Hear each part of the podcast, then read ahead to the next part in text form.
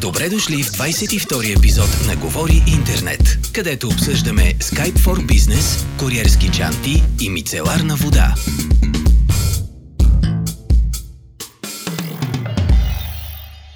Вие сте с Говори интернет, седмичното шоу.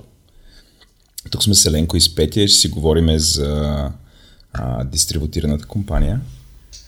Какво ти значи това? Как е на български? Отдалечена разпределена? Отдалечена работа, ма дистрибутирана компания е нещото, което се използва според мен. Дистрибутирана компания е компания, в която всички работят. Не бе, всички, които са дистрибутори, Ленко. Шегите на Влада. Добре, да благодарим на спонсорите ни от SiteGround и Dentrix.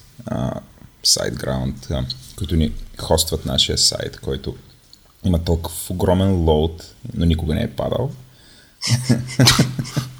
Никога не е бил хакван. И Dentrix, които се занимават с TaylorMade семантични технологии. Виж как го казах, Еленко. Нали беше за entity нещо си? Еми то, това е по-така. Или то е част от TaylorMade. Говори с мен какво точно да казвам тук. Да. Така. Сложиха ми на Влада излиза от епизода и рая. Фраз от врата един. Да. Ма това ще стане по-късно през деняш. TaylorMade семантични технологии. Хем шивач, хем семантик. Въобще като стартъп от миналия път.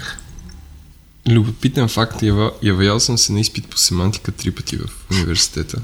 И ме късаше, защото беше една лоша жена, но после станах бог. Мисля, че учих много и може би това е идеята те късна на изпит. Да станеш бог на семантиката. Да стана бог на семантиката. Да. И бог на семиотиката. Който знае каква разликата сега без да проверява. Това е бог. Не е също. Разбира, че не е. Да, бе, всички знаем, че не е. Абе, Еленко, разкажи малко за този триатлон в Правец, зато опищяхме света за него. Той после светия ни опищя. Това е най-лошото време, което изобщо сме имали на състезание и по мои изчисления да се направи триатлон е 6 пъти по-сложно, отколкото да се направи бягане. Не е 3 пъти по-сложно. Що е 6? Ами, защото имаш 3 спорта и неща, които се случват между тях, като старт, финал и транзишън зони. Имаш и охрана на колелета, имаш и организиран чисто логистиката на състезанието е сложна, имаш и затваряне на пътища, имаш полицаи, имаш много повече доброволци, имаш... много е сложно. Но мина супер, хората са щастливи, падаха грамотевици до водата. В един момент си представях както си плуват хората на... Как си плуват хората в водата, си представях как пада една грамотевица и загиват 10 души или 20. Като в Game of Thrones, като блив на дракона. И така, но съм много доволен. До година 11 август, ако някой от слушателите на шоуто иска да участва в триатлон, да почва да тренира от сега, зимата е супер за уроци по плуване и до година ще е още по-добре. Добре, аз имам някакви такива фотографски впечатления на... Да, Владо беше фотограф, за който изтървал. За който изтървал, което според мен беше най-атрактивното нещо по време на триатлона. Шегувам се. Пак ли си падал по земята? Не, Петя, то беше кал. Владо, това ще е такава картинка. Може ли да пропуснеш? Да бе, щяха да са нови висоти в твоите снимачи. Някакви да решат, че някакви прасета има там да дойде на заколят или нещо от сорта. Да се въргалям в кълта. Но беше... На мен това, което ми направи супер приятно впечатление е, че хората, въпреки този дъжд, кал, някои си бяха изнервили така. Всъщност по време на самото състезание бяха много такива весели, като им дадеш сигнал, той се задава човека, вече е карал, плувал е почти километър поне, след това е карал 20 км колело и е тичал 10 км и се задава. И аз ще му правя снимка, такава красива снимка, както Еленко ме инструктирал, върху един мост. И ги чакам на този мост. Нали? Те отдалеч, нали, приличат на такива последния спартанец след битката от термопилите. Обаче като се приближат и скачат, радват се и така нататък и заминават. Тоест не са някакви, нали, идват такива супер изнервени хора. И мисля, че се получиха доста добри снимки в тая част. Иначе снимането на цялото събитие, докато отвънка, не знам, може би 3 пороя се изляха един след друг. Аз доста не съм снимал в толкова екстремни условия. Той си за фотографа беше тежко, да е жив и здрав Еленко, че извади там един найлони, в които се пончо, с което се омотах и под него с това фотоапарата. Това пончо е супер, това е за такова, като правиш дълъг преход по войната, ти покри краница. Да, всъщност трябва да кажем какво е това пончо, той е за рубриката какво си купих и окей, защото totally това нещо спаси мен, техниката и въобще за снимането събитието, защото ако го нямаше, щяхме да увиснем. Но другото, като не ми направи впечатление, че няколко човека ни подвикаха, говори интернет, т.е. имаме слушатели, които са били на самото събитие. Сред триатлон комьюнити сме популярни, ние сме гласът на триатлона, Еленко. Но, да, много приятно, бих го снимал пак. Нали, въпреки, че като за фотография е доста, дори за фотография е такова физическо изживяване. Сега бях на маратон, сега колело не карах, което ми хрумва следващия път, нали, да съм с колело и да мога да се придвижвам по-бързо между някои от местата. Но... Може си наемем голф количка от голф корс. Да, ти да ми зачислиш доброволец, който да ми е шофьор.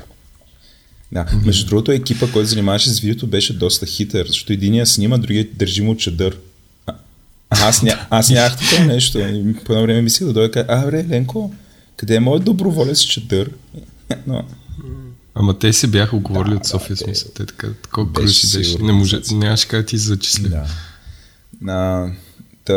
Много красиви хора, много весели хора, направо. Била и 120 човека, никой не се отдави, никой не го удари грамотевица, никой не падна качествено да се прибие. Се прибие. Качествено ли падна човек? Качествено, да, беше охузен целия. Един белгиец. И после каза, че пътищата не били irresponsible, което е единствения горе-долу негативен фидбек от това, което...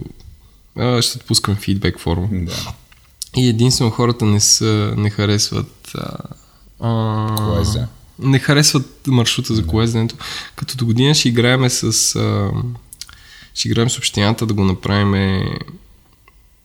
да го направим града, който ще е супер. Да, с това си представях как те преплуват езерото и от другата страна търтят по този път.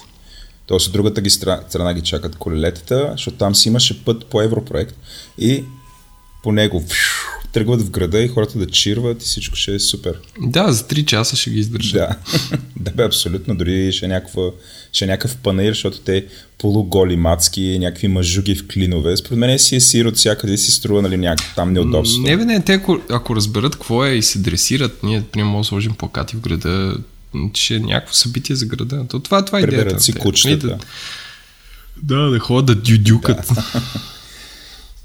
Друг любопитен факт, 74,6% от участниците не са участвали на триатлон през живота си, така че сме трейлблейзнали по някакъв начин. Да, то... 74, ти си представи, правиш не знам какво. Лечеш се по велосипедите, защото много малка част от тях бяха дори шосейни. Може би да, 60% бяха шосейни, триатлон, велосипеди 5. Ние бяхме разделили на две. Половината на спринт, другата половина бяха на дългата дистанция. То се личеше как всички спринта бяха с някакви маунтин байкове. Да, но тези с маунтин байките доста умно са постъпили предвид метеорологичните условия, ако мен питаш. Защото този дето е паднал, сигурно си бил с шосеен велосипед. Нали? Не е паднал човек с маунтин байк. Така че не са прости. Не, то драмата е, че ние маркирахме, примерно имаше тупки по пътя, които ги маркираха и то после заваля и тя маркировката ползваме един спрей, който е базиран на тебешир и изчезна. Те използвали си тебешир. Не, тя се потопи и то тъпото е, че ти видиш някаква локва, но не знаеш долу има ли дупка и колко е дълбока. И до тебе има тир. Това наистина беше си екстремен маратон.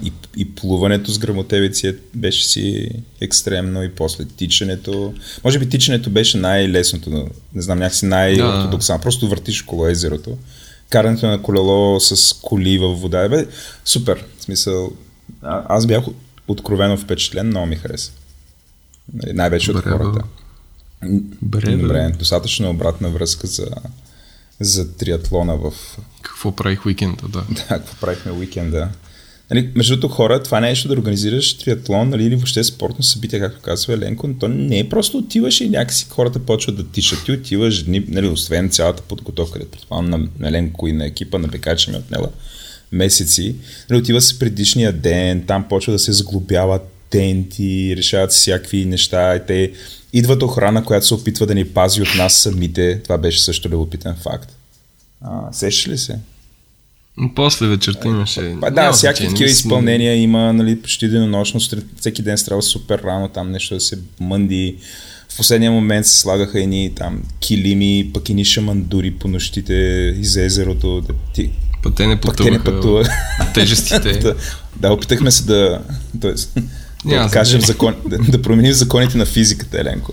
Но законите на физиката настояха за себе си и не бяха променени. И такъв тип неща. Достатъчно обратна връзка за Телетлона в Правец. Викам да се върнем на обратната връзка на нашото шоу. Какво ще кажеш? Давай. Ще започнем с единственото ни ревю тази седмица в iTunes. Нали? Единственото ново, да, разбира се. Вече имаме 23 ревюта, които са брутално добри.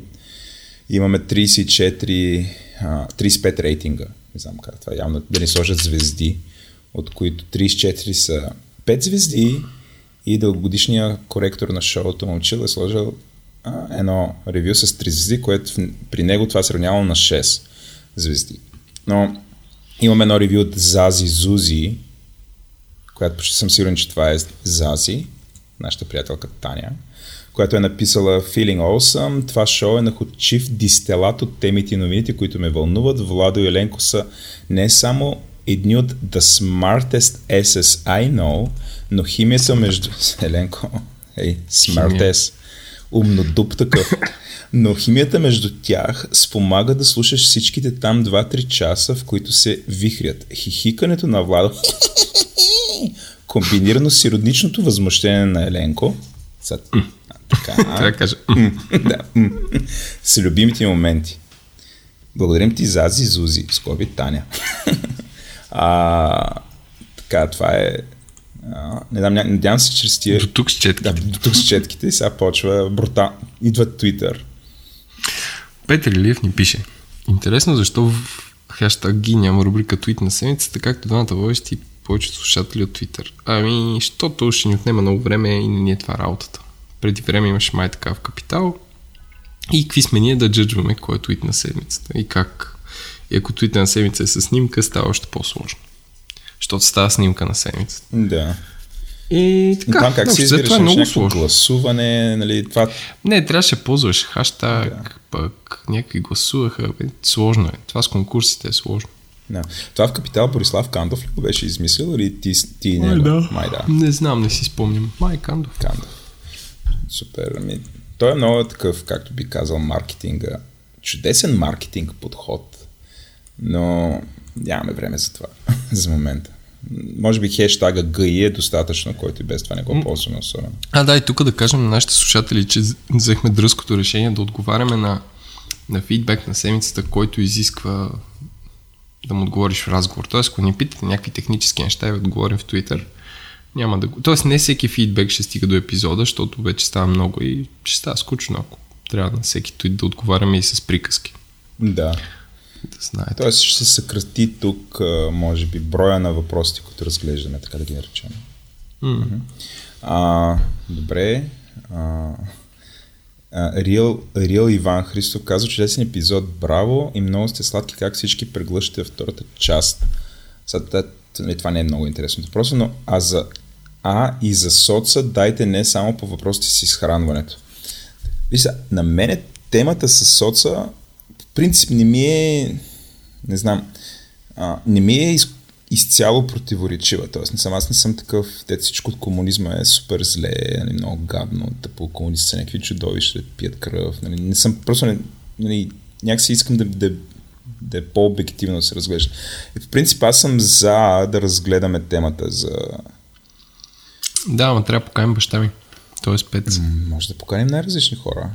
Не трябва да го обмислим. Според мен това е много сериозна тема. Аз тук искам да се подготвим супер добре преди това. Това не е, нали, както е така, между другото, с тебе там, докато си работкаме в живота, нали, тук си трупаме един файл, нали, това мисля, ще да го разгледаме много по-сериозно, нали, методично, ако щеш. Да има различни, да се чуят различни страни, не да стане някакво просто. Ей, аз гледам куче.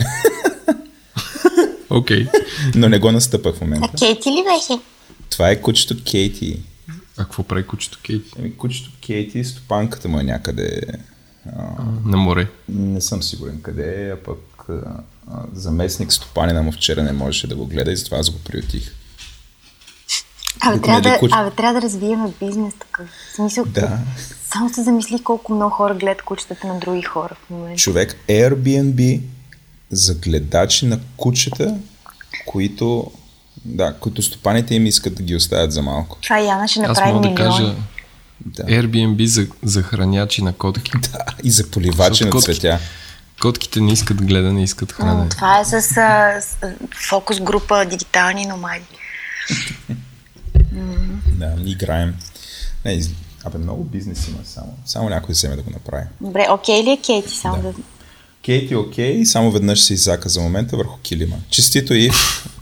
Разбра от подкаст. Изчистил съм го, да се знае. Това е единствената беля, която е направила до момента, но... Ама рядко ли беше или гъст? Трябваше да го оставиш да го намери. Да, понеже аз съм мега гнослив.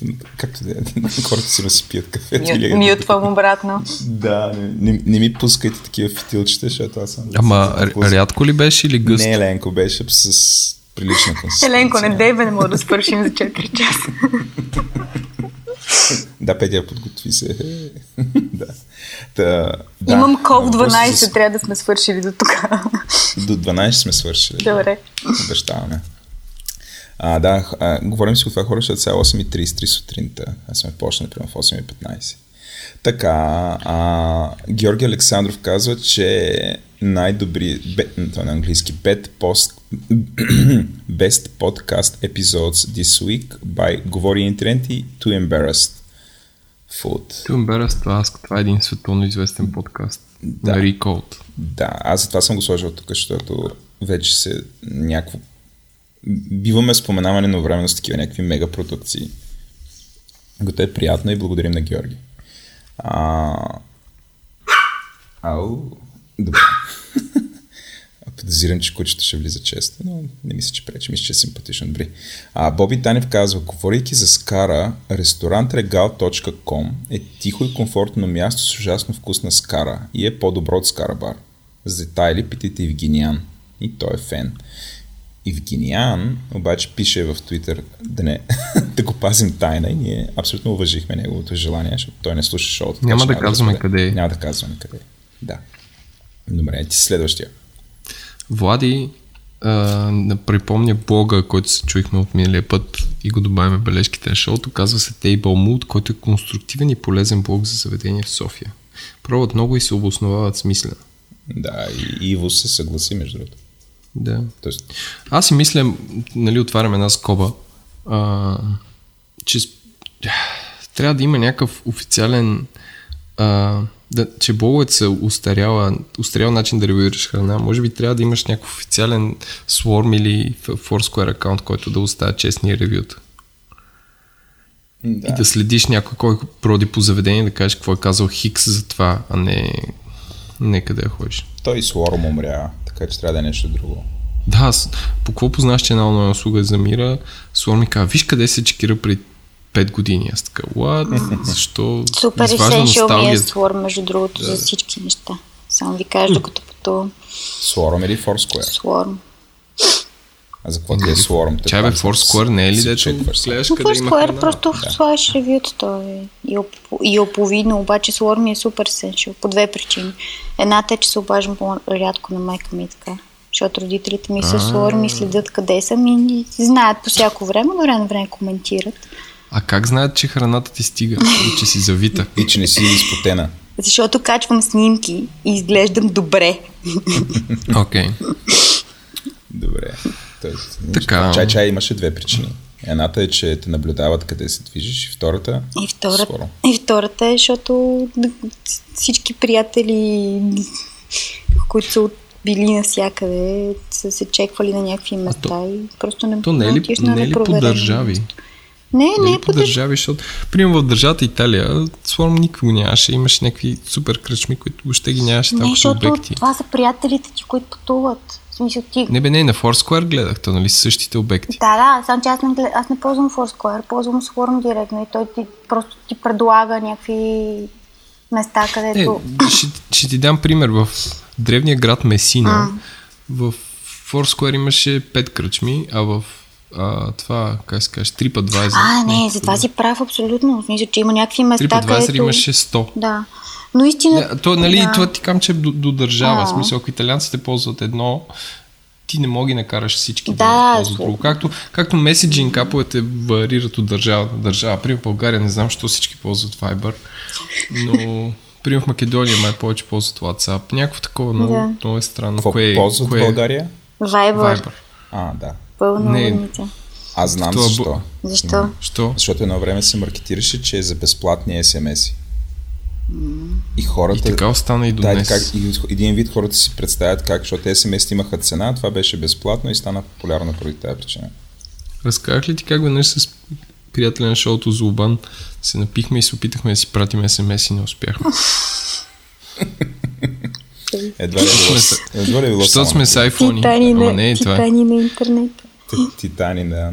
Според мен SMS аз се използва само за такова, за паркинг. Да. Както и ти вчера ми прати SMS, да ми питаш дали ще дойда. Да, защото ми отговори на 3 другите меседжи, аз казах, сега отварям. Отварям всички апове. Не, отварям да real shit. Е такова...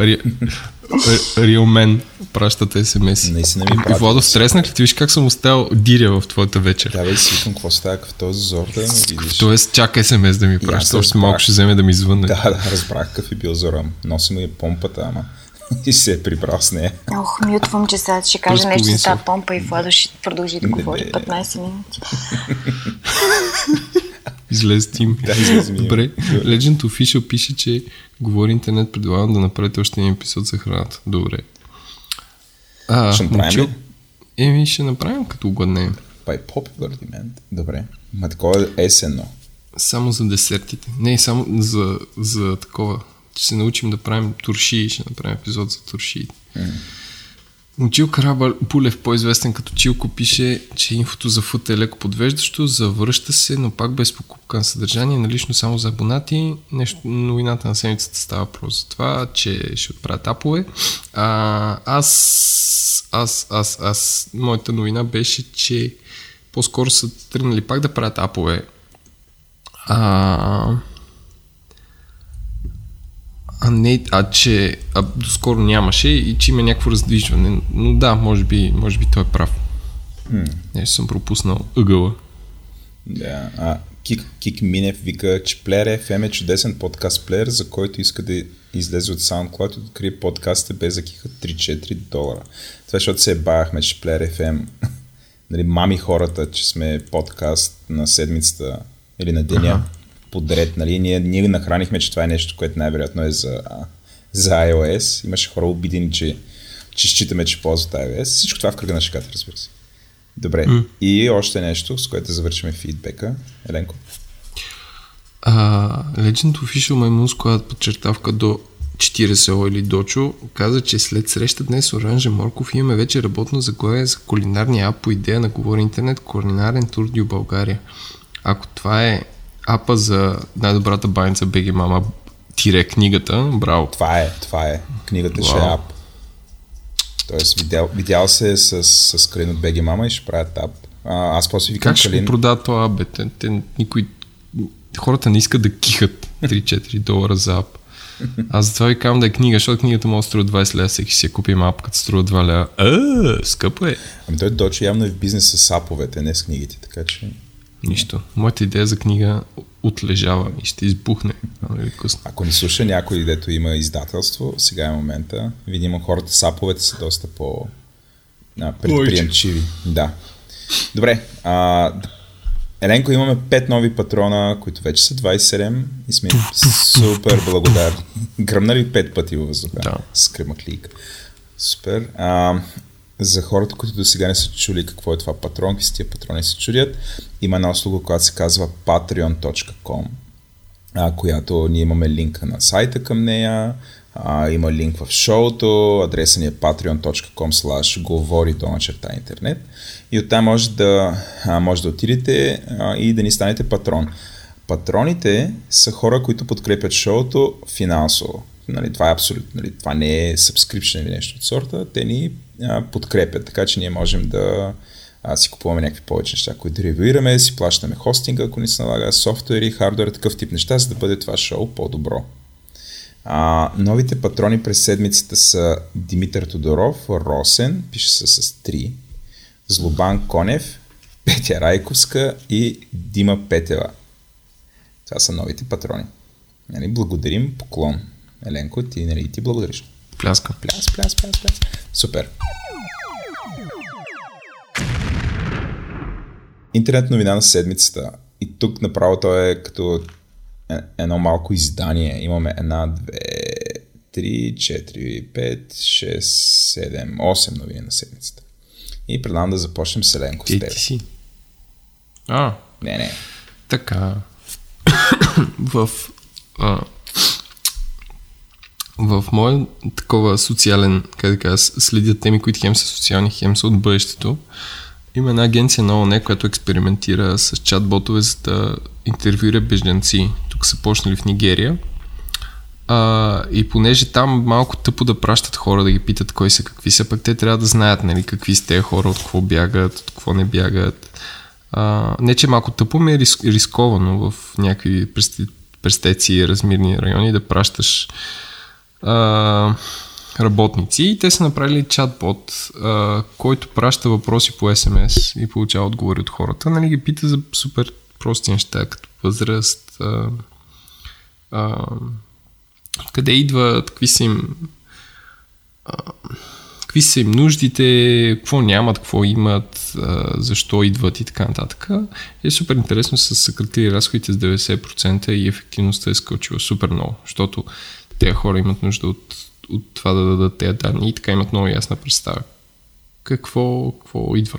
И това е добър пример да се ползва чат-бот, не като чат-бота на 100 кила в Viber. Ти ползвала ли си го? Да, ползвал го. Отчаиваш те, нали?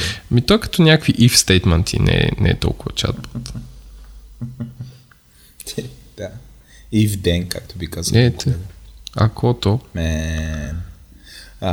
И втората така сравнително сходна новина, че застрахователните агенти в САЩ ползват дрони за оглед на имоти.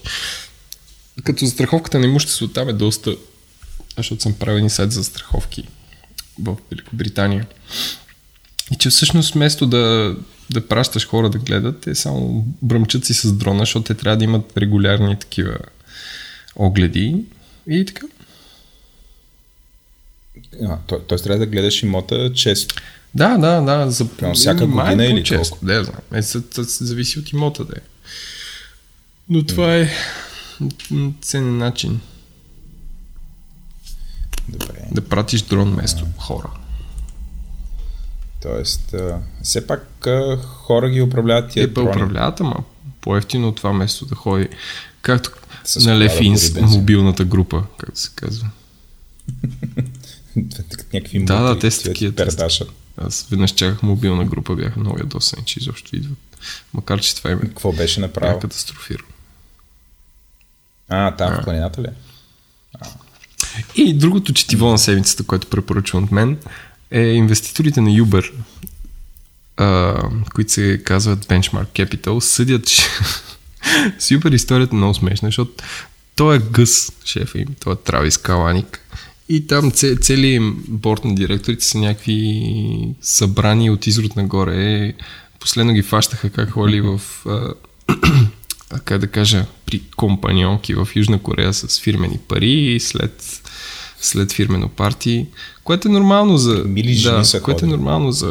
български менеджери. Примерно строителния бизнес, но за световна публична компания е скандално. И там имаше много им се разпърдя работата, защото ги обвиняват за харасмент и как HR-а покрива цялото това нещо, и после той шефа Травис Каланик напусна, отиде в отпуска, като каза, че това е, защото е починала майка му, обаче то стана точно седмицата след като супер много скандали разтрисаха компанията, но все пак остана на борда на директорите и смята Uber, който е там един от, как се казва, unicorns, оценен за над 1 милиард без да е публична самата компания, от 50 дни не може да си намери шеф. И да, и в момента един от най-големите инвеститори съдят един от борда на директорите, именно бившия шеф Травис Каланик, го съдят, защото постоянно се пречкал в това да се намери нов шеф.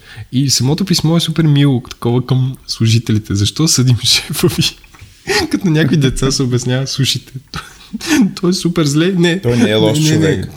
Те обясняват, че е лош човек, но че това е за доброто на компания, че трябва да го направят. Ти смяташ, ти работиш в някоя компания, където те да ти дадат парите, реално съдят твой шеф и ти си някакъв лад, какво става. И писмото е такова, като, не знам, според трябва да се преподава в училищата за лесно, т.е. за леко обясняване на доста сложен проблем. Като за деца. Да, като за деца, защото това не е лесна работа, това, което се случва в момента в Uber. Ти смятай да търсиш CEO, където си там ги ринат с лопата и 50 дни да не мога да избереш някой или кадърните още да не дойдат на интервюта. Те сега са ограничили компаньонките. Кой би искал да е там? Да, някой нормално би искал да е. То не е толкова лесно, в смисъл. Със сигурност, да. Anyway. Да, не, аз не бих искал. Аз просто искам да езика на писмото ме впечатли. Да, ти би ли бил изпълнителен директор на Uber? Не. Аз не мога, нямам опит. Първо и второ. По-скоро не. Вторият на мисли, той е малко извън скрипта, обаче би трябвало да засегнем тази седмица Тим Кук, Facebook, другите. Супер много компании взеха така публична позиция с за бунтовете и жертвите там в Шарлотсвил в САЩ, което е супер такъв, може би 2017 година проблем, защото вече се очаква от техническите компании да имат позиция към политически въпроси. В смисъл, вече не се прескача това нещо. И според мен е хубаво. Да, ако са някакви съветници на Тръмп или участват в някакви там съвети, в които го съветват по определени политики. Това за съвет е една ръка. Те там, нали, разпуснаха този съвет, де всички участваха там. Те половината напуснаха, другите ги разпусна. Да, другите ги разпусна Тръмп. Но отделно от това, те там Intel, Facebook, Apple, всички си имат изявления за мизерите, които се случват. Да, някакси е нормално, защото ти ако публично си един вид си го подкрепял този човек, като си бил в негов съвет, защото няма как. И после той не е категорично против. Нали, той казва, и двете страни са лоши. Нали, едните са сгазени с кола и блъснати, но и те са лоши. Нали, един вид са провокирали това.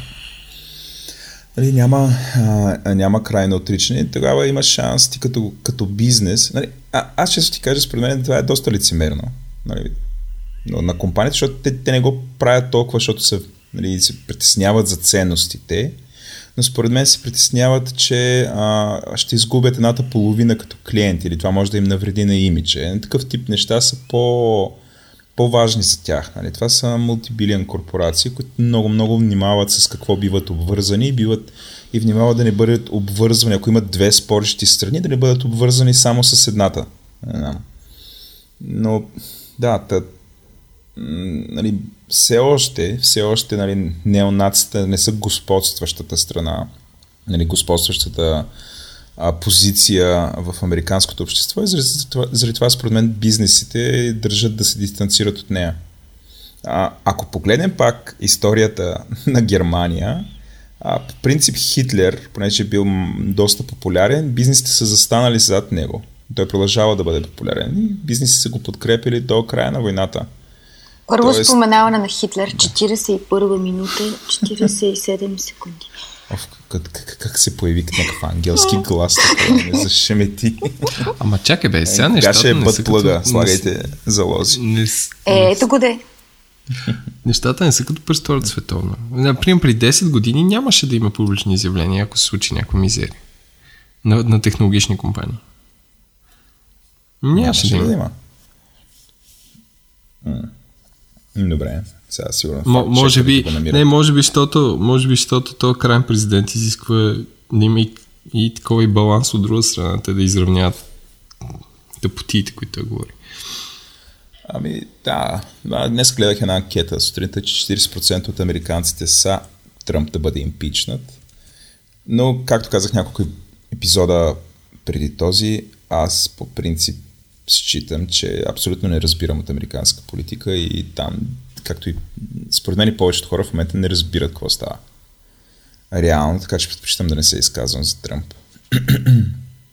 Парабумц. Но да, това... Окей, разбирам какъв ти е поинта с технологични компании, които се изказаха на тема политика. Фейсбук беше ли сред тях, Еленко? Speaking of Facebook, Владо, има супер интересни статии в Wall Street Journal, как Фейсбук има цял отдел, който следи какво става в България, в Eleven и в Launch Hub. И ако има някоя компания, която е измислила The Next Big Thing, бързо се сформират 2-3 екипа в Facebook и те го копират и го правят и честито на българите. И така, какво мислиш ти за тази практика? Да имаш такова отдел за ментета. Ами, сега да не знам, много ми е такова противоречиво. От една страна е абсолютно разбираемо, защото те пари имат. И нали, много по-лесно е, вместо да създадеш културата, нали, ти си в някаква корпорация вече, и вместо да създадеш културата такъв вид grassroot идеи, да се появява, да има предприемачи, нали, ти да ги взимаш тия идеи, да ги яхваш, нали, да ги развиваш, да включваш хора, нали, да се занимаваш с цялото това нещо. Явно им е много по-лесно просто да ги гепят. Тоест, наемат си някакви хора, гледат какво шава там, имат методология, с която да ги оценяват. И после просто наемат едни хора да ги изпълнят. Според мен те идеите ще ги вземат. Не съм сигурен дали... Всъщност ако Фейсбук се обърнат сами към себе си, нали, и си някакси интервюират своя шеф, би било интересно да разберат дали всъщност добрата идея е било единствения компонент, който им е позволил те да станат това, което са в момента. Или са били всякакви други...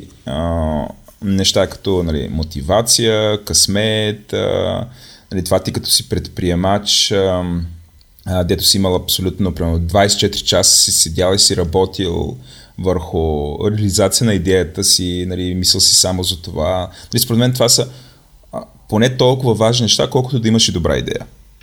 И не съм сигурен дали просто с копи-пейсване, нали, ако това се каза, защото статията, която си линкнал в момента е към Wall Street Journal и там изкача Just $12 for 12 weeks. Т.е. те искат пари. Абе, ще сложа такъв линк през Google, дето да не... Служи, за да ги заобикаляме. First click free. Това... Не съм убеден, че това ще работи. Примерно да проработи в част от идеите, те според мен биха били хепи пак, защото ако тази снимка, която е в Wall Street Journal е вярна, това са 1, 2, 3, 4, 5 човека. Не бе, те се завърта около тях. Това е просто стартъпите, които рипофват и сега ще ми излезе такъв. Той е такова да Human Story. Нали знаеш, аз обичам такива. Това мисля аз. Питаш ме. Какъв си Макиавели. Мислител.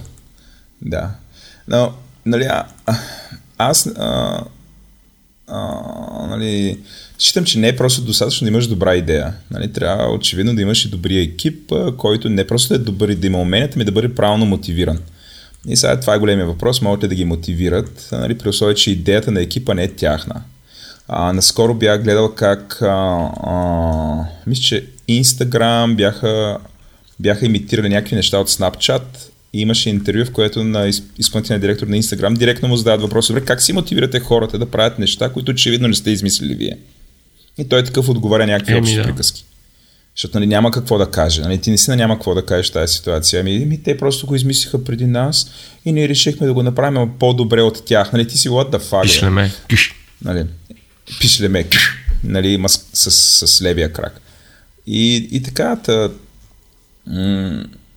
Интересно е това, да им могат вземат нещо, но не знам, не е добре и за културата, защото всякакви хора, които имат идеи, сега ще паща, той Фейсбук, той ме наблюдава от всякъде, сега има екип от хора, които искат да ми вземат идеята, ще ми четат писмата, ще ми четат чата и там моите идеи. Разбираш, ще се създава и такъв тип нещата. Както е? Към колко час отива този подкаст? Според мен е петия в момента, там се пържи.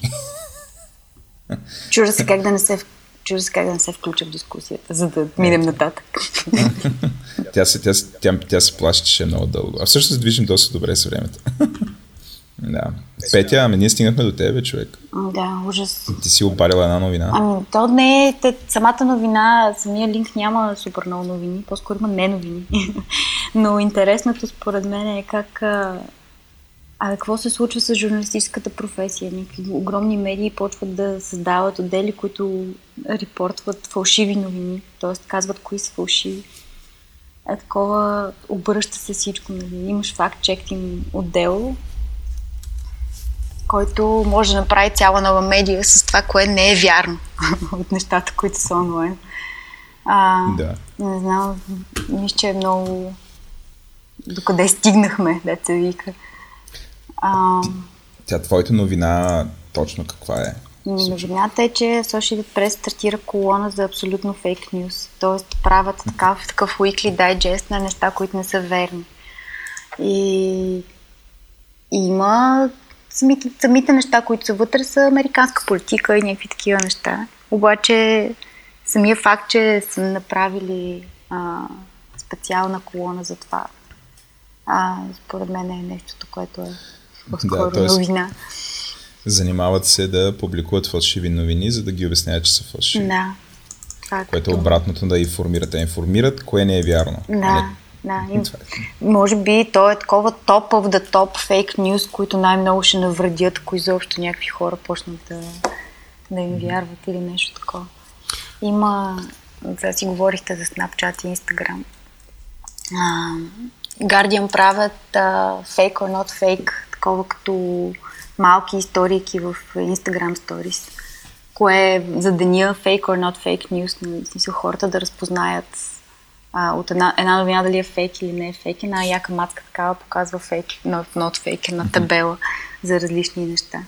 И това е нещо, което това е според мен третата медия, четвърта, която виждам да правят, да отделят специално внимание на това, да акцентират върху факта, че страшно много от информацията онлайн души.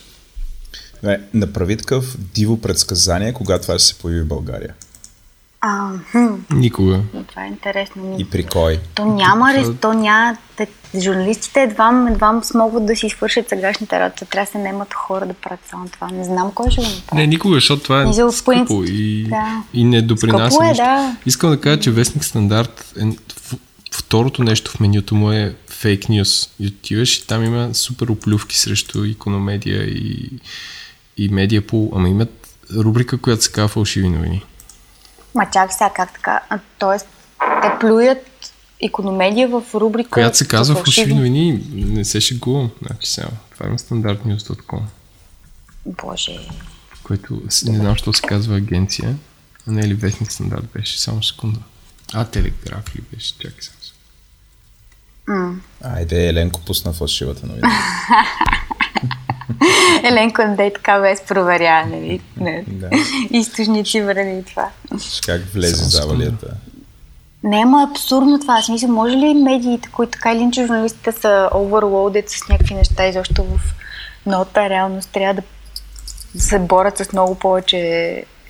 Сега пак като Янка Такева на журналистиката, сега проблема, нали, журналистите, то по-голям въпрос, има ли желание да се прави, това има ли някаква полза? Monitor.bg, първата рубрика от менюто е България, втората рубрика се казва фалшиви новини. Monitor.bg. И къде викаш? Намери менюто, което е след скрола, разбира се. Това ми е любимия уебсайт. Институция в мрежата. Институция в мрежата. Аз, Петя, това виж какъв хубав хедър има този вебсайт. Не, нека не почваме, моля ви. Нека не почваме. Да ви поздравя с рубриката фалшиви новини, която е някаква фалшиви новини за фалшиви новини. В смисъл, това е мед лево. Благодаря, Еленка. Не, аз искам да ви питам вас като титани на интернета. Дайте ми рецепта за учене на родители да си проверяват източниците преди да публикуват неща. Дайте ми рецепта за това да науча хората малко по-възрастното поколение да... Добре, те преди да си проверят нещата, кои са им любимите медии? То премина в ползване на Фейсбук и вече във Фейсбук има някакво...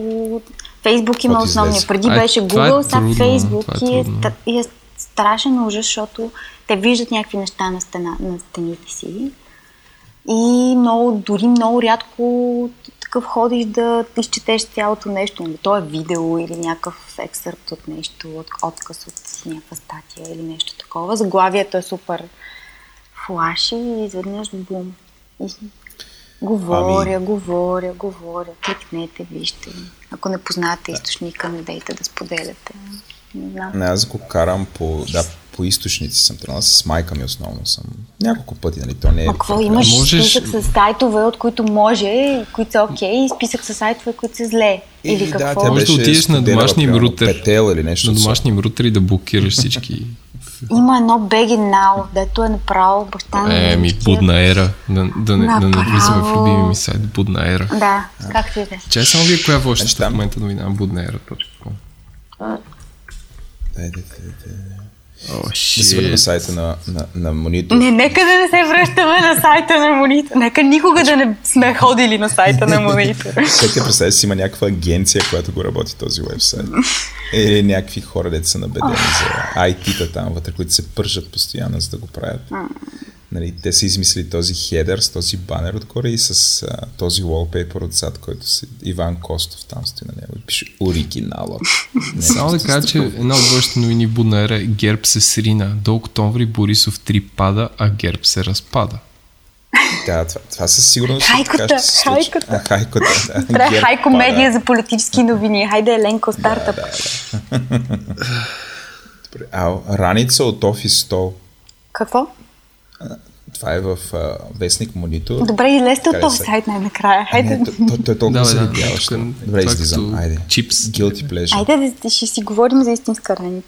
За истинска. Добре, има две новини от мене. Да се върна така по бизнес. Първото, че SoundCloud го спасиха. За сега. Този подкаст достига до вас благодарение на спасение SoundCloud. Да, затова хора, стискайте палци, SoundCloud да продължи да съществува. Нека. Това е едното и другото е по-коментираната новина на седмицата, която всъщност по-интересната. Има две новини на седмицата, свързани с Dota 2. Едната новина е, че българин стана част от екипа, който стана световен шампион и така намами $2 милиона. Това е електронния Бербатов. Да, както... в Твитър четох, че какво беше, че за няколко минути от дебел е станал сладък.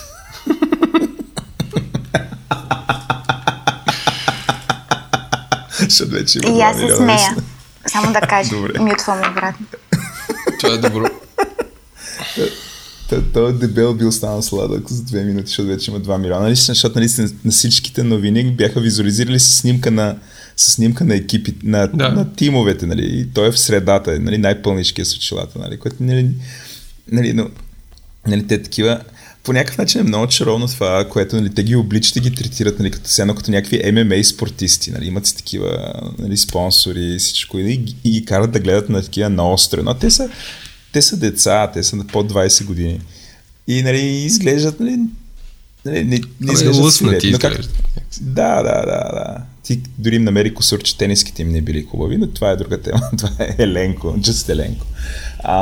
Какво беше полиестерния, пък може ли да са по-хуй, нали така? Не бе, аз за мен това е един нов свят и аз разсъждавам сега, ако има такъв награден фонд и това е нещо, защото те изглеждат като някакви треторазредни български отбори с някаква супер гадна тениска, пък там пише...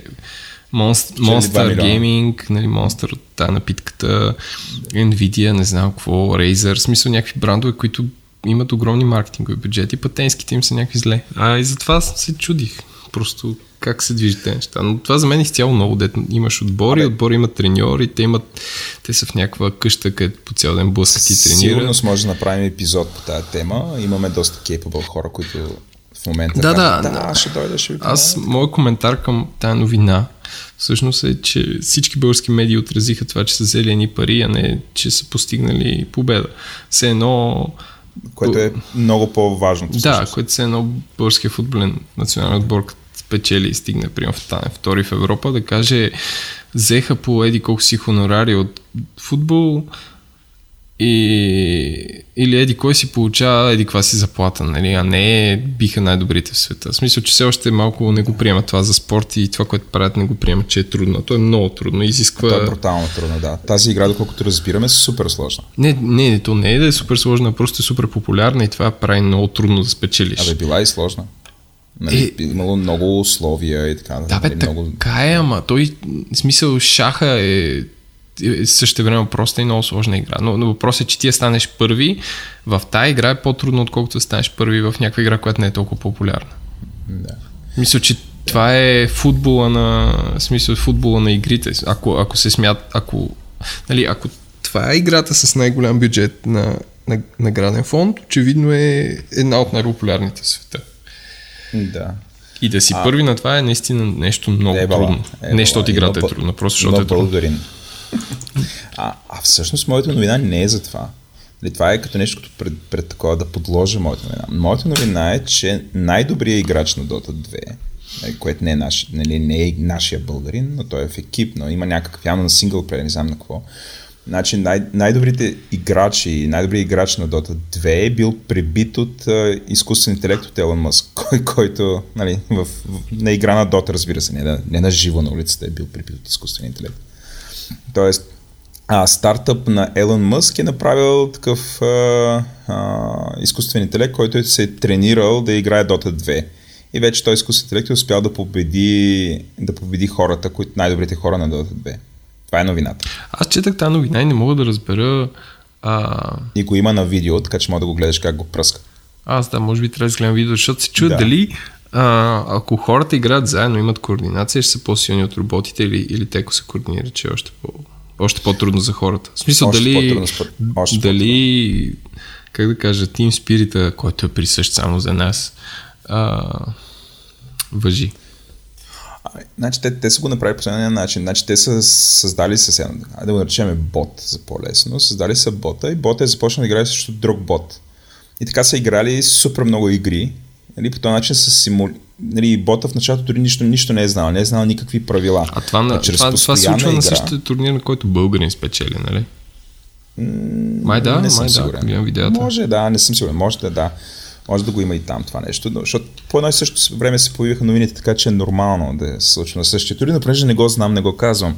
Но по-интересното е, че бота почва от нулата, играе също друг бот и всъщност един вид се тренира по този начин. Тренира си модел как да играе.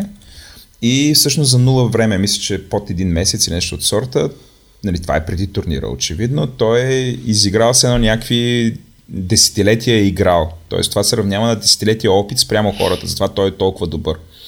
Няма никакъв проблем в рамките на един месец такива ботове да играят заедно срещу други ботове, да измислят някакви брутални стратегии. Според мен те ще го демонстрират това, може би на следващия такъв турнир би било интересно да се гледа. И според мен ще е още по-трудно, защото самите ботове, някакси едно от нещата, които се считат, че на нас хората ни е супер добро, е, че с това, с което сме победили животните, е, че имаме език, може да си комуникираме, да се координираме.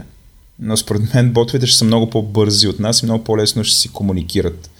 Така че да, в никакъв случай, аз не виждам, ако има примерно такива истински терминатори в живота и те са толкова добри, колкото тези ботове, не мисля, че имаме какъвто и да е шанс да се координираме, ние координирайки се, да се състезаваме с тях, биейки се, право Терминатор. Няма никакъв шанс в това нещо. Тоест филма Терминатор е тотална измислица в тази част, че армиите на Терминатор също армиите на хората и хората ги побеждават по някаква причина. Между другото, според мен това е някакси злата умисъл на Илон Мъск, баш неговия изкуствен интелект там да го пусне, защото много алармира да се внимава с изкуствен интелект и какво правим с него. И това е чудесно доказателство тук в неговата градина. Ето вижте, на симулация на война по някакъв начин, колко добре се справи. И това е само за примерно под месец тренировка. Сега представете си какво може да бъде, ако това бъде изтърмало и такъв тип неща. Това са интернет новините на седмицата.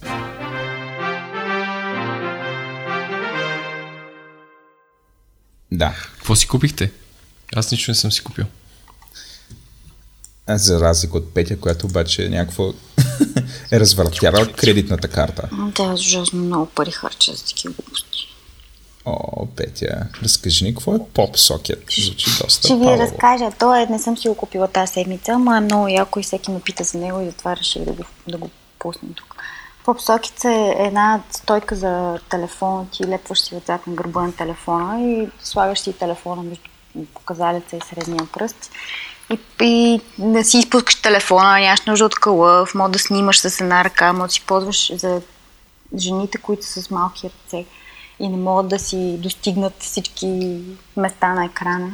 Тотално помага да си ползваш телефона само с една ръка. Е, сега скоро една приятелка роди бебе и каза, дайте ми идеи как да за игри за iPhone, които може да се играят с една ръка, докато кърмиш. И някакви хора, хиляди хора се изляха и след това се появи следващия проблем, който е, нали, ама как го държиш то телефон само с една ръка. И това беше спасението. А то не ти ли стърчи в другата част? Не, защото то се прибира. В смисъл, ти го прибираш и го сиваш го и го разпъваш. Има три нива. Пример, ти всъщност ти добавя... Става ли, ако ги носиш предния джоб на дънките? Става, ако ги носиш предния джоб. Съвсем нормално е. Всички мъже в света трябва спрат да си носят неща в предните джоба. Що? И никой няма. Защото е гадно. Изтърква ви дънките, стърчат някакви неща отпред. И така. Носете си ги в задните джоба. Аз си ги нося в задния джоб. Владо не сяда никой. Браво, Владо. Браво, Владо. Да, но Еленко си ги носи в предния. Нали? Знаеш легендарните му дънки, които винаги си стъркани на мобилен телефон. Знам, да. Но можеш, смисъл, въпросът беше, можеш ли? Можеш. Защото той ти добавя, може би... сегашният ти iPhone става дебел, колкото първият ти iPhone. Е, такова е. Това е дилбрейкър за Еленко. Не бе, интересно. Той не е и майка кърмачка, така че... Аз реших, като тръгна да разкажеш тази история, реших, че ще разкажеш, че всъщност детето вече има нужда от телефони, понеже не може да го държи с малката си ръка и му трябва това. Не. Но някакси после историята стана по-така. Още се грижим за майките първо. Майките са с предимство. Много удобно е. Изглежда странно, особено в началото, като си го сложиш. Скъпо ли е това? Не е струва примерно $6, нещо такова. И аз не мога вече да живея без това. Наистина. То служи за... Да живееш. Не мога да си ползвам телефона без това. Другото яко нещо е, че служи за стойка. Смисъл, слагаш си го отзад, като си го отвориш и моят телефон ти стои такъв на бюрото с екрана към тебе. Надолу. Не звучи супер полезно, обаче не съм видяла нито един човек, който да не го обикне в момента, в който го... Изпускала ли си телефона, откакто го имаш? Изпускала съм го, само като е бил свит, примерно съм се пробвала си го нося отгоре на лаптопа, докато тичам на някъде. Което, нали, е... Но иначе си много помага, примерно, ако трябва да вървиш с телефона си в ръка или нещо такова. Аз това, което виждам, може да си сложиш, когато си искаш картинка от зала. Да, това е другото, че може да си го направиш. Моя е бандиран, естествено. Взех го като някакъв безплатен слак от някаква конференция. Обаче сега вероятно ще поръчам за разни приятели. Наистина много. Всеки има ли ги в Европа или рискуваш да те извикат на митницата?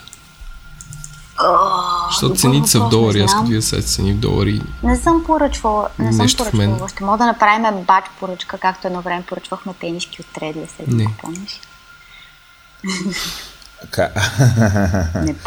Спомня си, много добре си спомня. Еленко, горе вляво има едно UK, избираш го и става UK. Дали се скачат? Има си извънземни, човек, и с портокали. Стават в паунди и едно вече струва 12,99 паунда, ако е с кактус. Ако е с кактус? Аз набарах някой за 15 паунда. С кактус картинка, виждам. Има диаманти. Сигурно зависи от картинката. Да. Както забелязвате, промоушена има някакви мацки, които си правят селфита, нали? Смисъл. Да. Супер. Това е супер петия. Според мен някакви хора са много ще го пришли. Не, според мен е много, наистина е много удобно. Изглежда като голяма глупост. Аз се смях в началото. Тук съм аз. Айде. Може да направим говори интернет такива и да, това да ви е, да, и това да ви е слага и подаръка. Супер, вместо яко. Тениска, ай стига вече с тия тениски. Да. Добре, това е окей. Това е идея, не се ебавам, това е идея. Добре. Окей, супер. Имаш ли ти още неща? Имам още неща. Значи, защото нали ще си говорим сега за номадство. Аз реших да си сложа любимите продукти за пътуване тук. Тия значи лъж са супер скъпи, особено в България. Обаче тия таблетки, които ползваш вместо паста за зъби, са супер яки, защото няма нужда да... Паста зъби ми е едно от малкото течни неща. Това има едно в дамол, където като минеш и ми става лошо, защото много мирише. Това е същото, дето не мога да седиш повече вътре повече от 35 секунди. Я обясня ти са какво е това? Лъж е бранд. За лъж ли за пастата за зъби? Кое? За пастата за зъби. Пастата за зъби, то не е паста за зъби, ми са таблетки, които сдъвкваш между зъбите си и са вместо паста за зъби ги ползваш реално. То е алтернативно агрегатно състояние на пастата за зъби. Но е яко, защото е в една такава бутилчица малка и примерно има вътре 50 таблетки.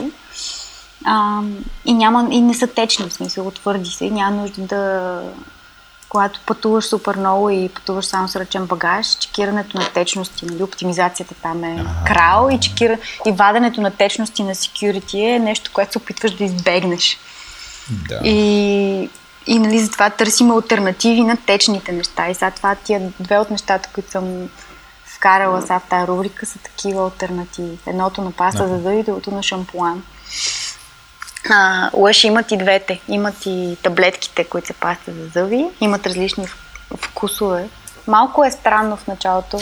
Само да уточним. Ти го вдъвкваш го това и после си миеш все пак зъбите. Носиш си четка за зъби, просто вместо паста за зъби си издъвкваш едно такова между зъбите и то ти служи за измиването. Другото е сухия шампуан на лъж, който също е много приятен. Има ти шампуан с балсам. То е едно блокче, като се прилича на сапун. Обаче всъщност много яко сапение е, доста добро. И пак ако не искаш да чекираш течности и неща, такива да не вадиш течности на security, е много, много добре. Или примерно да мъкнеш 400 мл шампуан. Да ти тежи. Да. Това са двата продукта на лъж, които аз ползвам, въпреки че наистина са... Като кажеш, че са скъпи, нали, тук са по $13, това в България колко е? По 30 лева? Сега пастата за зъби, приема беше някакви 20 и няколко лева, нещо такова. Не е скери. Ти ако го ползваш основно по време на пътуване, нали? Да. Не, освен това има вътре примерно 50 таблетки, 60, нещо е такова, което са. Аленко, що се бава, че смърди? Много мирише, защото те са такъв органик, защото правят неща с естествени материали и има страшно силни аромати. Наистина е непоносимо, не мога да се седи. Според мен не всичко има органик. Възможно е. Но просто аз мия в мола е такова с едно да минеш пред магазин на Рефан. Е такова те блъска. Са ми по-интересни тия експерименти, които си правят с формати и с агрегатни състояния, отколкото не ми е важно всичко да е супер органик. Просто ми е интересно, че са направили, примерно, сънскрин под формата на блокче, в което влизаш в банята, мажеш се с него, изплакваш се, излизаш, няма нужда да се мажеш повече. Това ми има едно от другите неща, което... на мен тия неща са ми много полезни, защото сега, като ходя често до Лондон, и там като кацнеш и като излезеш веднага, още на изхода терминала има едно такъв магазин, който е специално за неща, които да си купуваш, за лична хигиена и да са леки. Има малка паста за зъби, някаква портативна четка и там си купих неща, обаче сега ги използвах и си викам, добре, откъде да купя пак. DM имат много травел неща. В България? Да, в България. Имат такава специална, даже приема, ако отидеш в Диема, който е под университета в Подлеза, Там точно преди касите имат една стойка с неща, които са само за пътуване. Там има паста за зъби, пяна за бръснене, шампуан, балсам, е такива неща. Странно, добре. Ама ще ги пробваме тия работи все пак. Има малко дезодорантче, въобще, да. Ако направите подкаст за пътуване, мога да ви дам някакви типс и така. Айде, окей, в този подкаст пак можем, задаваме въпроси. Може. Добре, супер. В този Everyday Backpack. Да, това е, защото чух в един от подкастите как Еленко каза, че никога не е виждал нищо, което е било в Kickstarter на живо. Аз продължавам да виждам. Да, добре, Еленко, ще като се видим, набираш, ти я покажа тази райца, е гениална. Това е една от най-ценните ми вещи в момента. Тая раница, аз толкова се изкефих на концепцията, като го видях, като видях клипчето, в което разказваха за него, че в пристъп на умопомрачение си поръчах не само раницата, ами те имаха тогава и един тоутбек. Тоест имам две ултраскъпи Kickstarter неща и двете са много добри. Раницата не я свалям. Вече може би 7 месеца пътувам с нея. Дори и под душа с нея. Можеш, защото е абсолютно непромокаема. Но да, пътувам с нея, супер удобна е. Те всъщност правят, голямата си част правят неща за фотографии. Тоест, та раница има едни вътре 3 отделения, които може да махнеш, ако не ти трябват за обективи, камери и така нататък. Но основните и преимущества са, че е супер компактна, много е durable, добре е уплътнена е от всички страни, където обикновено раниците се късат. Много е красива, на мен ми е много важно това. И има страшно много места, от които можеш да отвориш, понякога няма нужда още да сваляш, забавиш някакви неща. Като някакъв органайзер е, аз, понеже в чантата ми винаги е някакъв пълен хаос. Носа хиляди кабели, батерии за телефони, компютри, буклуци, козметика, всякакви други глупости.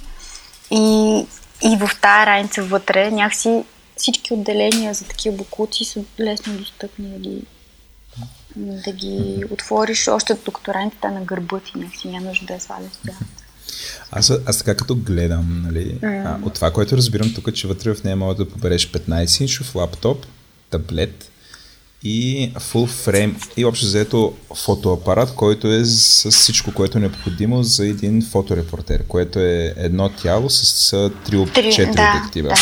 Да.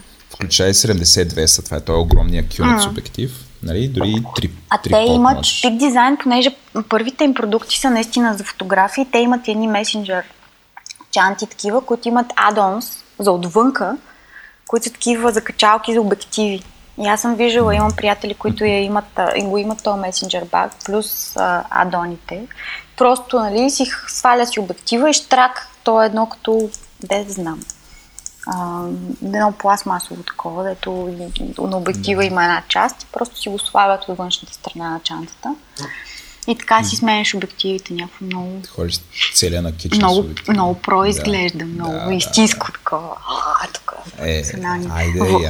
Владо, тая раница, да, смисъл за тебе просто. Покрива ли бъд крака, като се наведа? Тя такава да пада отзад и да ми покрива зад. Не, това го прави... Не мисля, че покрива.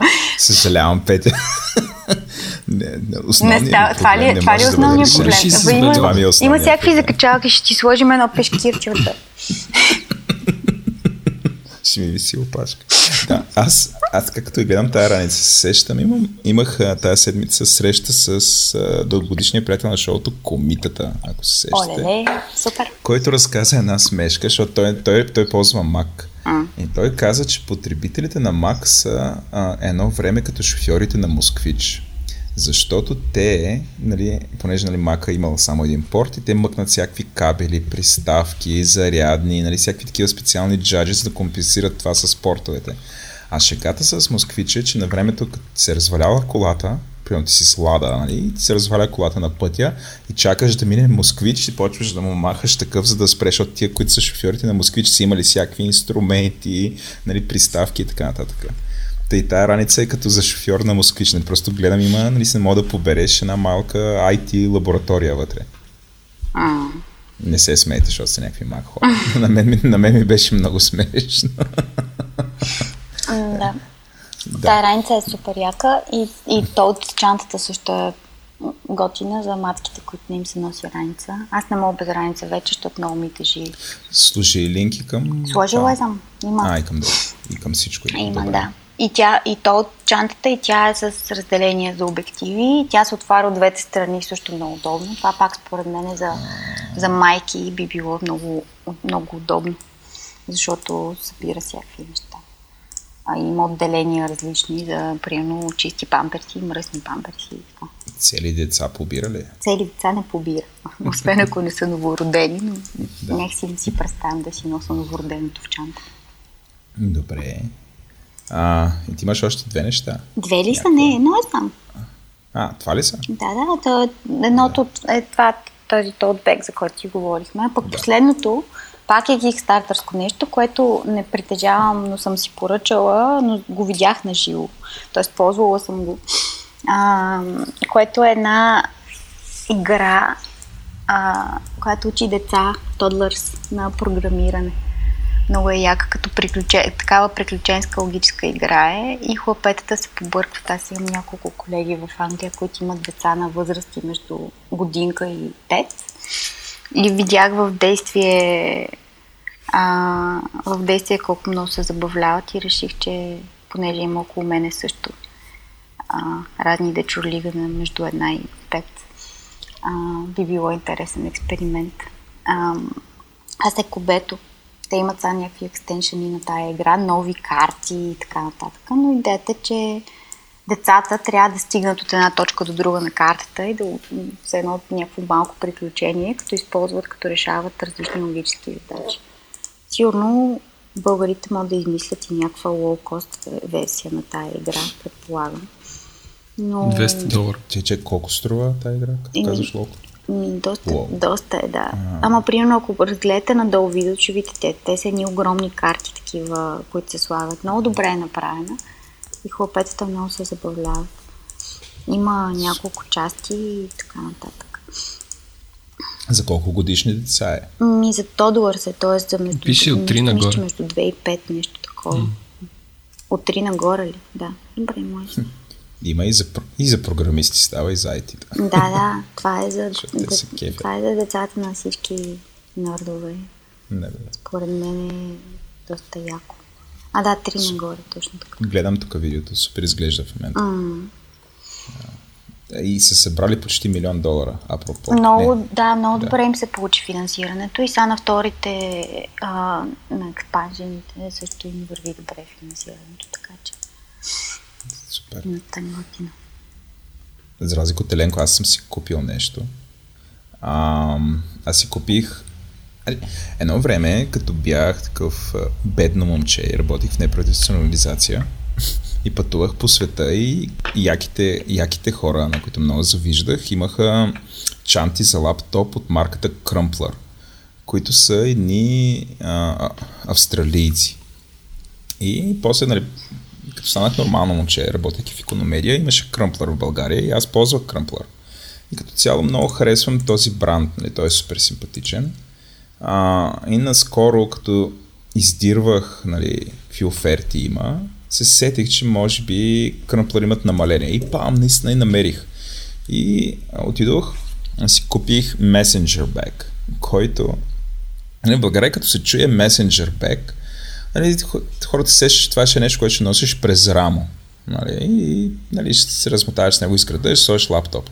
Аз обаче взех, защото съм овърчил, и си купих Proper Messenger Bag, което е наистина, това е продукт, който е насочен за истинските месенджери в щатите. Това са хората, които пощаджиите, да.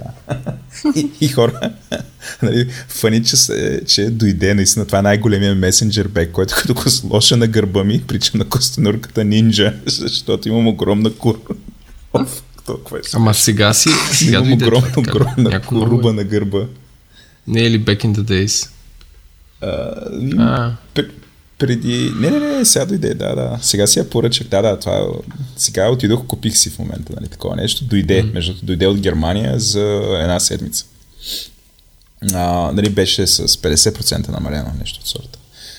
Примерно от 150 евро на 100 евро. Сега аз съм сложил линк към модела, който... Нали, това е модела, но не е със същия цвят. Моята е изцяло черна, защото аз обичам изцяло черна. Но тук е блек и каки едновременно, което също е красива, все още има, така че мога да я видят, не е намалена вече. Но е ужасно. Най-важното нещо за Messenger Bag е, и аз затова имам Messenger, че като карам колело, тя не се заплита отзад в седалката, т.е. тя седи доста високо на гърба. Не покрива, нищо не покрива. Не го покрива, напротив, тя въобще не се доближава до бъд крака. Тя седи почти на рамената, не е бекпек. Да, тя седи възможно най-високо. Тоест ти като си я заметнеш, две неща са. Първо, че седи много високо, така че ти като ставаш и като се изправяш, няма шанс да ти се по някакъв начин да се заплете в седалката. Нали? Ти като се изправиш, това да те дърпа постоянно. Затова се слага много нависоко. И другото, което има ни специални там ремъци, с която така може да я защипиш, че въобще абсолютно да не мърда на гърба ти. Тоест ти може да се въртиш, нали, там да скачаш с колелото, правиш всякакви неща. Не, че аз ги правя, разбира се. Но чантата е измислена за някакви хора, които карат екстремно в града. И преди този факт е направена да е ужасно удобна, безопасна и много здрава. Така че изключително я препоръчвам. Не знам дали е водоустойчива, по-скоро не. Естествено ще издържи някакъв лек дъжд. Нали? Дори може би не толкова лек дъжд ще издържи. Но най-вероятно ще издържи може би 10 години да карам с нея. Така че това си купих и е много окей. Сега бях на триатлона с нея, между другото. Но, да. Аз не носих две чанти. Едното е чантата ми за фотоапарати, другото е една друга, с която лаптоп и така нататък. Те използвах и за чанта за пътуване. Нали? Става за чанта за пътуване за 1-2 дни. Така да можеш да побереш гащи. Добре. Чорапки. Това е от нас.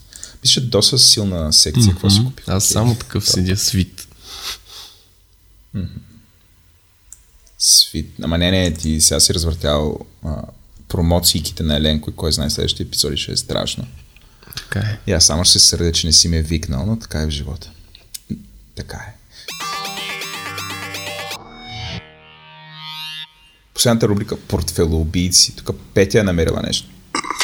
Това е от моята приятелка Неда, която аз имаме с най-близките ми приятелки един хендчат във Фейсбук и от време на време някой избухва с някакви такива неща.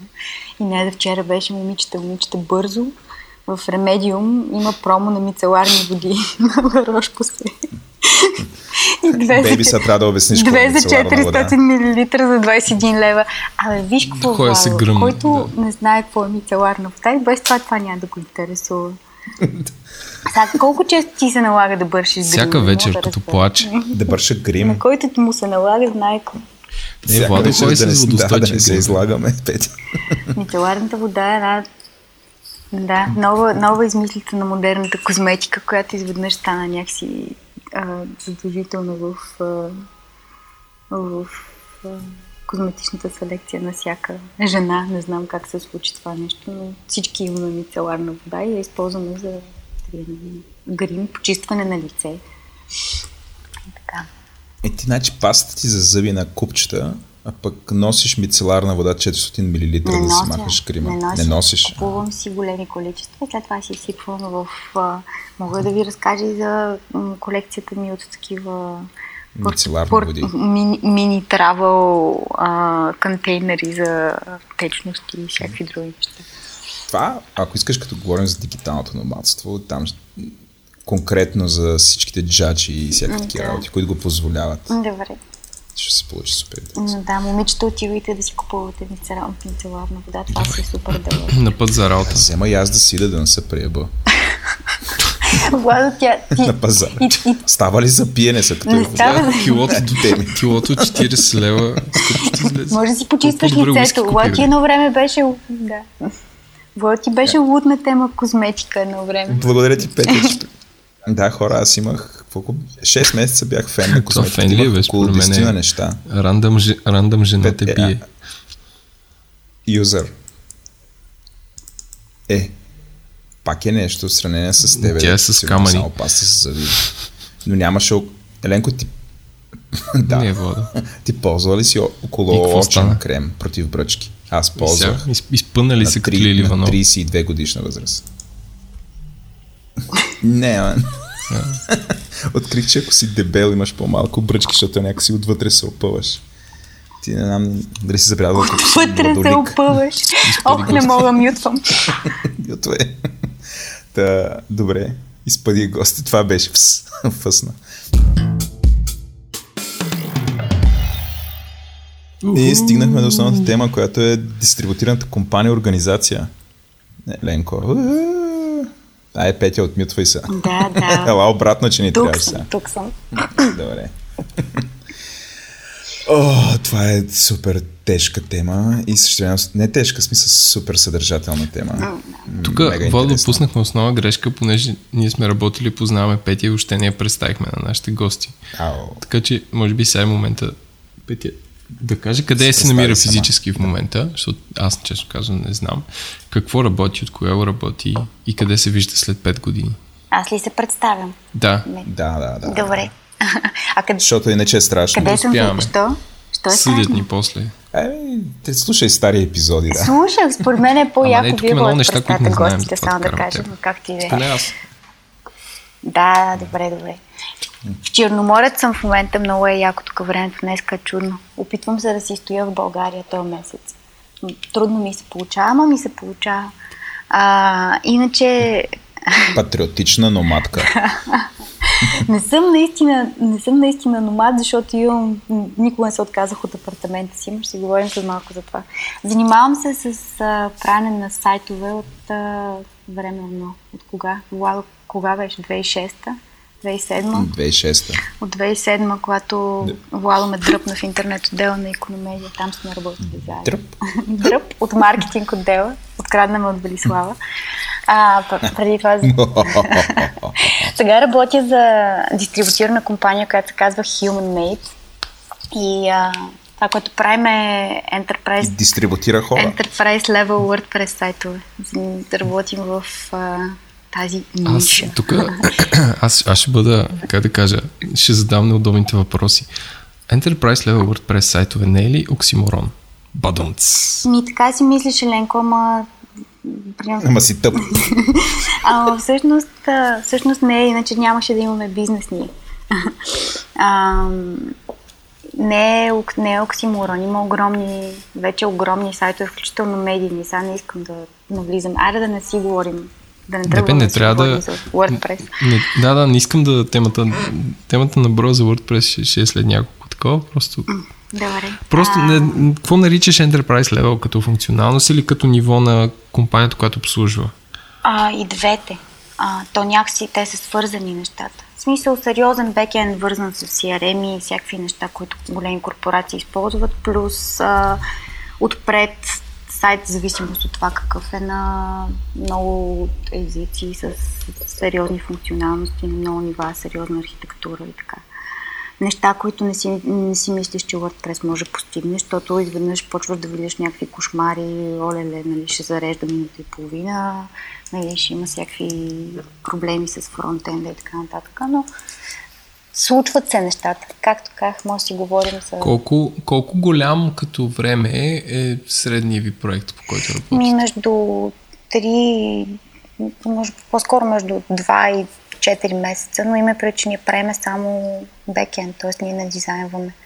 Работим винаги с хора, с компании, които имат външни дизайн отдели, т.е. колаборираме с някакви други агенции.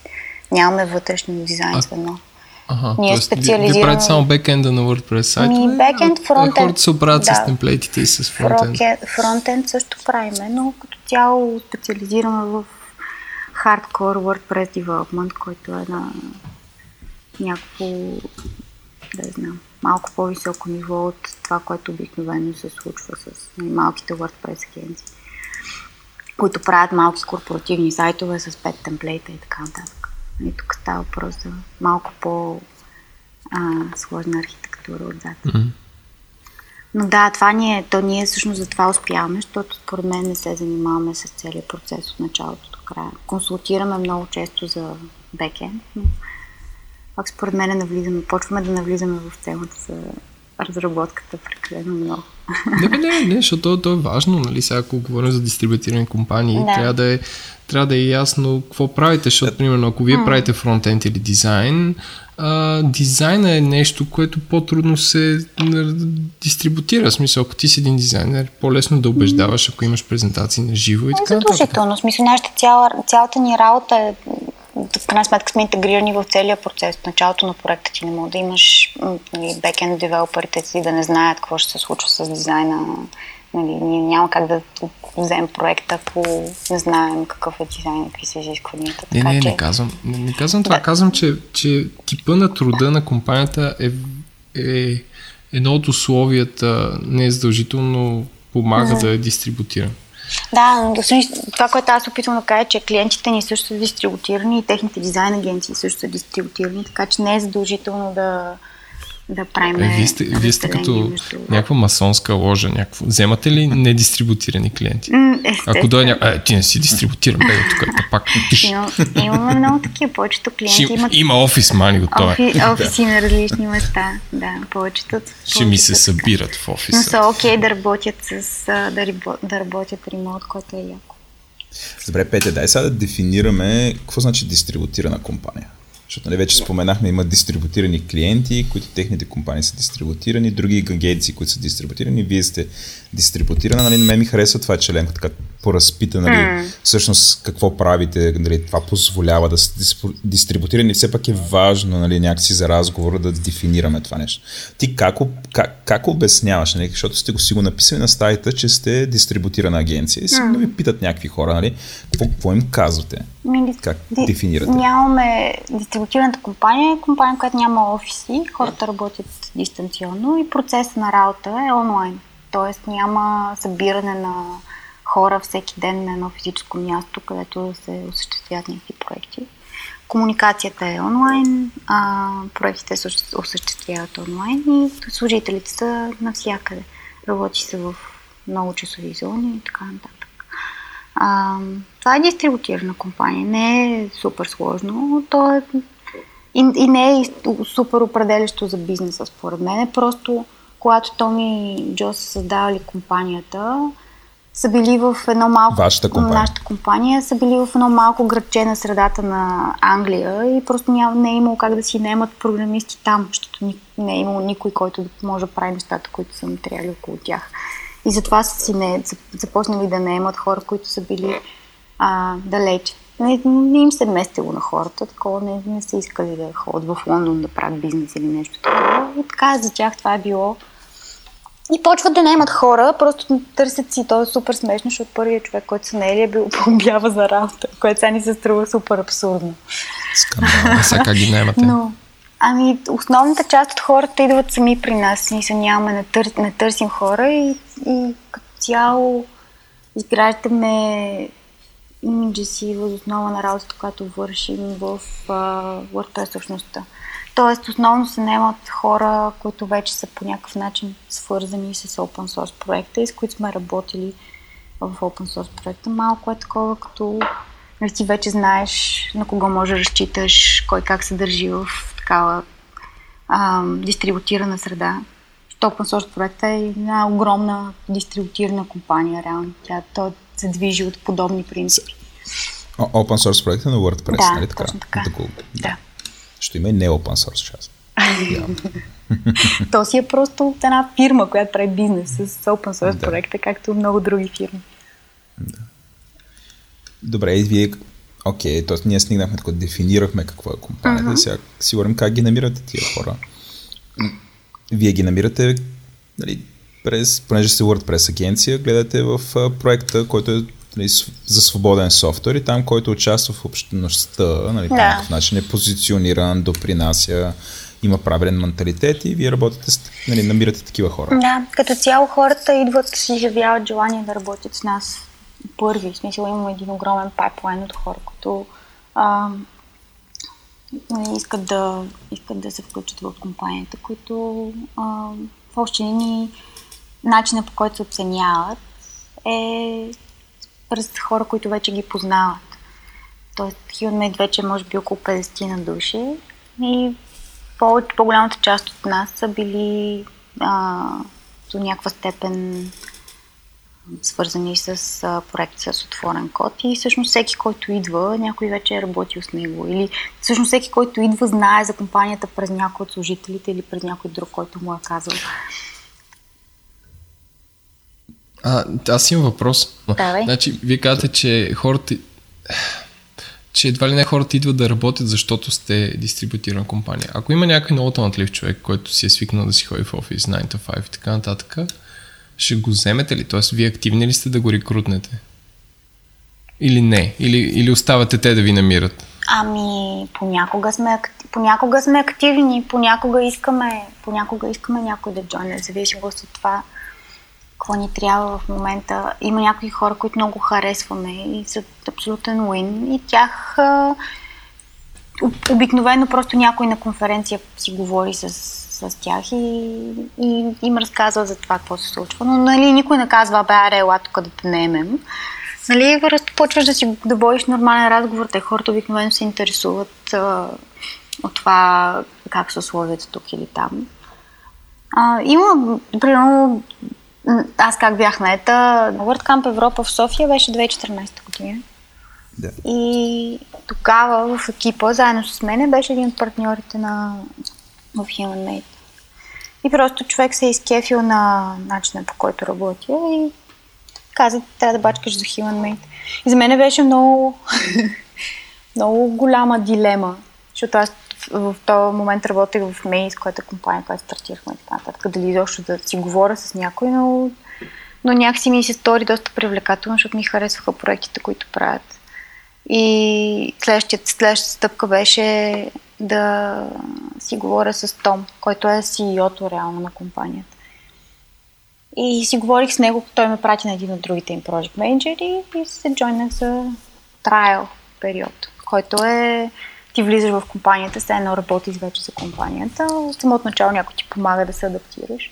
Идеята е, че ти тестваш дали ти пасва тази среда за работа и така нататък. И те тестват как ти се вписваш в екипа и така нататък. Като трайла, обикновено хората, които стартират трайл, ти вече знаеш, че те имат необходимите умения да се справят с работата.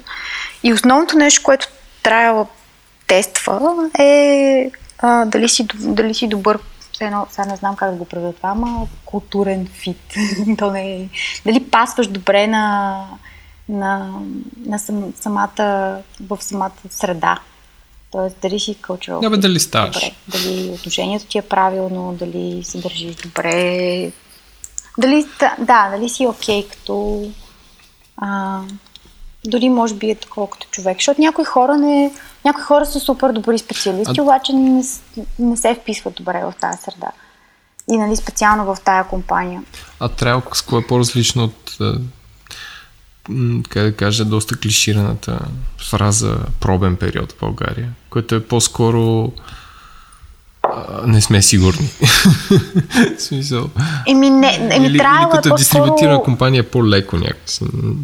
Не мисля, че е по-леко, по-скоро е по-позитивно. Смисъл, някакси всички гледат на теб, все едно вече си джойнал. Никой не те третира като примерно второ качество човек, защото не си фултайм. Отношението е такова, че можеш автоматично веднага да се развихваш. И от друга страна, ако си някакси по-плах или не си сигурен в нещо, имаш достатъчно време да се адаптираш. Но, примерно, това колко си инициативен и колко влизаш, колко сам търсиш да правиш някакви неща, също има значение. И някакси това, което се взима предвид, като ти оценяват трайла най-накрая, е колко добре си влязал в целия процес на работа и как колко, нали, примерно, екипа, в който вече работиш, не може без теб. Има някои хора, за които не може да си представиш, че няма да останат. Е така, нали, толкова добре са влезли, са интегрирали и толкова ценна работа вършат веднага от първия ден още, че някакси не може да си представиш да не останат. Ти представиш всичко някакси много позитивно. Има ли такива да се отказват, примерно, и защо? След трябва. Примерно казват, има някой, не е който, има някой, който просто... Не, да, просто много малко са наистина тия хора. Като цяло ние сме доста позитивни, нали? Много малко. Ако си стигнал до трябва, много рядко, нали, от страна на компанията някой ти казва, нали, не. Случва се от време на време с някой друг програмист, примерно, ако нещо се окаже, че натоварването му е прекалено много или нещо такова. Но не мисля, че има много хора, които са се отказали. Ние не сме и толкова големи. Да, сега ще я питам, нали, защото някаква компания, която сега като някакси има ръст, стигнал ли е до някакъв бел кърв, където... В смисъл, от колко години е това? Human Made? Еми, аз почнах януари 2015 и бях 18-тия не човек, може би, нещо такова. Последните две години просто много стабилно порасна компанията, защото има страшно много работа и наемаме ужасно много хора. Малко е почти страшно такова, ама за сега успяваме да се задържим, като вече сме на ръба на това да трябва да се дефинират някакви други процеси заради това колко много хора сме. Ще дам един пример. Тоест колко е иерархично, колко нива има? В смисъл, колко смисъл, има CEO, очевидно. Да. Но, ами не е иерархично въобще. Тя самата компания има няколко сфери на дейност. Едната е очевидно агенцията, която е най-голямата. Другата е продуктовото звено, където има ни 5-6 човека, които се занимават с това да разработват и продават разширенията, които пишем за WordPress. Имаме няколко премиум разширения. Доскоро. Тоест, вие си имате от една страна сервис, от друга вътрешен софтуер, който продавате как на месец или на пакет? Или... Ами, зависи от това кой е продукт. Примерно имаме един плагин за бекъпване на сайтове, който казва Backup WordPress, той си има свой такъв прайсинг модел. Доскоро имаше Happy Tables, който е платформа за създаване на много лесно създаване на ресторантьорски сайтове. И той се поддържа от продуктовото звено. Сега продадохме един от големите продукти, който беше WP Remote, който е услуга за бекъп на сайтове, много сайтове, ако управляваш много сайтове, като мениш WP, сега не знам колко сте запознати с това, ама ако управляваш много сайтове, всичките ти апдейти на разширения, на версии на WordPress и така нататък, могат да минат през една платформа, вместо да влизаш във всеки, да ходиш да кликаш бутони и така нататък. Това беше един от продуктите. Да, има продуктово звено, има агенционно звено, където работим за клиенти, създаваме сайтове. Има и ивент звено, където организираме конференции за разработчици на темите, на които сме в които сме най-навътре някакси. И иерархията е, CEO-то е най-отгоре, всяко звено си има ръководител и всичко останало е надолу. И не е супер иерархично, даже въобще не е. Екипите се сформират и разпускат в зависимост от проекти. И реално всеки си говори с всеки. Абсолютно няма момент, в който да не можеш да прочнеш, който да е в компанията, да си говориш с него. Даже бях тръгнала да ти казвам, че всъщност едно от големите предизвикателства сега, като ставаме 50 и нагоре, е, че до сега примерно CEO-то Том имаше такива персонални разговори с абсолютно всеки служител на компания. Всеки месец по час и половин си говориш с него, да някакси като обратна връзка. Той е към тебе, ти към него, компанията, какво се случва и така нататък. И сега обаче, нали, това някакси няма как да скейлне, защото прекалено много хора сме. Изведнъж той трябва само с това да се занимава по цял ден. И почваме да мислим други варианти, защото Вие говорили сте ли си колко големи може да станете и да продължите да са дистрибутирани? Еми, за сега... Духа на това, което вие разбирате като дистрибутирани. Има много по-големи дистрибутирани агенции от нас. Мисля, това не е нещо, което притеснява, който иде в момента. Нали, включително и в нашия бранш. Примерно една от другите много големи агенции, те са примерно 150 човека вече. Как се казваха? 10 нагоре. Те са американска агенция, оперират в щатите. Какво значи американска? Ли са дистрибутирани? Хванах ли те? Не ме хвана, имат и бюра, все едно, имат и хора в други континенти, просто по-голямата част от служителите им са някъде в щатите. Не сещаш щатите колко са големи, Ленко, в смисъл, може да си дистрибутирам там съвсем. Не, просто категоризира една компания като американска. Да, там са създадени. Да използвам. Истината е, че да, разпределя се бизнеса така. Примерно сега ние имаме служители в щатите и в Азия, и в Австралия, но има значение какви клиенти си намираш. Това къде са ти основната част от служителите има значение за това какви клиенти взимаш. Тоест не могат всички да работят само през нощта, ако изведнъж някой. Ако нямаш достатъчно хора в щатите и вземеш американски клиент, това значи някаква част от хората ти в Европа да бачкат само през нощта, което не е файн. Да, бе, да, това е най-тъпото. Да. Да, примерно Automattic, които са изцяло дистрибутирани, то всъщност от тях. Те са като пример за цялата WordPress общност, която се старае да прави дистрибутиран бизнес, защото са първата компания, която е... Само за нашите слушатели ще кажа, че толкова много се спомена WordPress. Automattic е компанията, която развива основно софтуера WordPress, който е контент менеджмент система, която... Абсолютно не е вярно, управлява... това е окей. И сега настъпи мотиките. Добре, нали те притежават авторските права върху търговската марка? Фондацията ги притежава, не Automattic. Добре, но представи си, че има хора, които WordPress не им е интересно и са чули, аз опитам да им обясня. Да, искаш аз да им обясня, за да е правилно. Давай, айде. Добре, Automattic са компанията, която притежава WordPress.com, който е сервис, който е изграден на основата на WordPress. WordPress... А софтуера? Кой го развива? Софтуер не го развива в основата си? Open Source Community, което е от целия свят и няма общо. Включай ти, Еленко, превеждайки го. Без служител на Automattic, развиваш този софтуер. Има има 10 служители от 400 на Automattic, които се занимават само с Open Source софтуера. В много компании имат такива хора, които изцяло контрибютват. Почти всяка от агенциите вече има, примерно, dedicated човек, който примерно, само се занимава с това да допринася. Така че...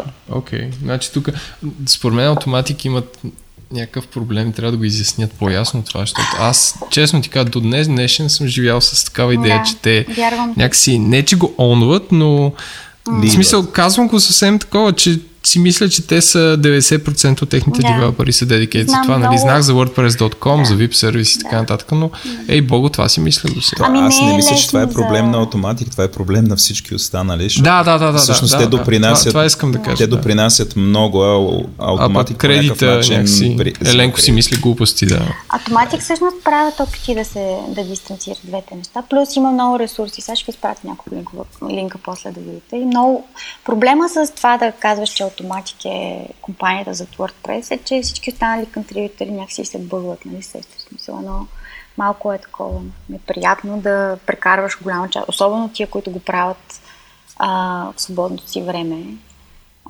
като чуват, нали, Automattic, компанията, която създава WordPress и такива леко избухват. Малко е щекотлива темата.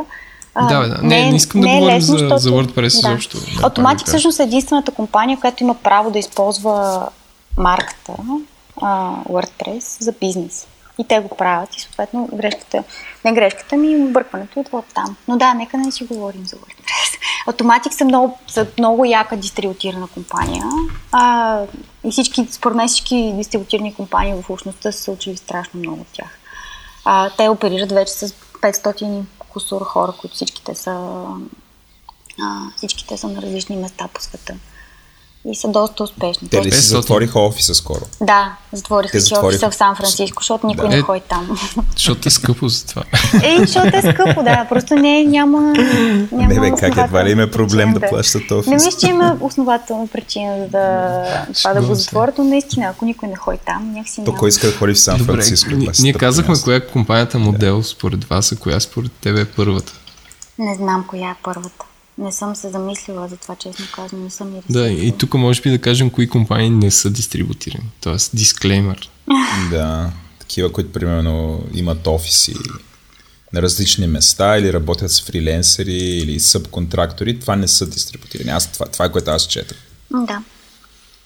Тоест, примерно, нашата компания... HP не. HP не е дистрибутирана. Нашата компания, която има офиси в 4 града в България, работим с фриленсъри, с субконтрактори, имаме ад-хок екипи и какво ли не, всъщност не е дистрибутирана компания. Макар че е интересно за HP, защото, примерно, HP се опитват да мотивира служителите си да работят от вкъщи и повече, за да спести офис пространство също, защото те имат толкова много хора, че всъщност не могат да ги събират в офисите си. Примерно една приятелка моя, която работи за HP, работи 3 дни от седмицата от вкъщи, защото всъщност няма свободно бюро в офиса на HP в София за нея.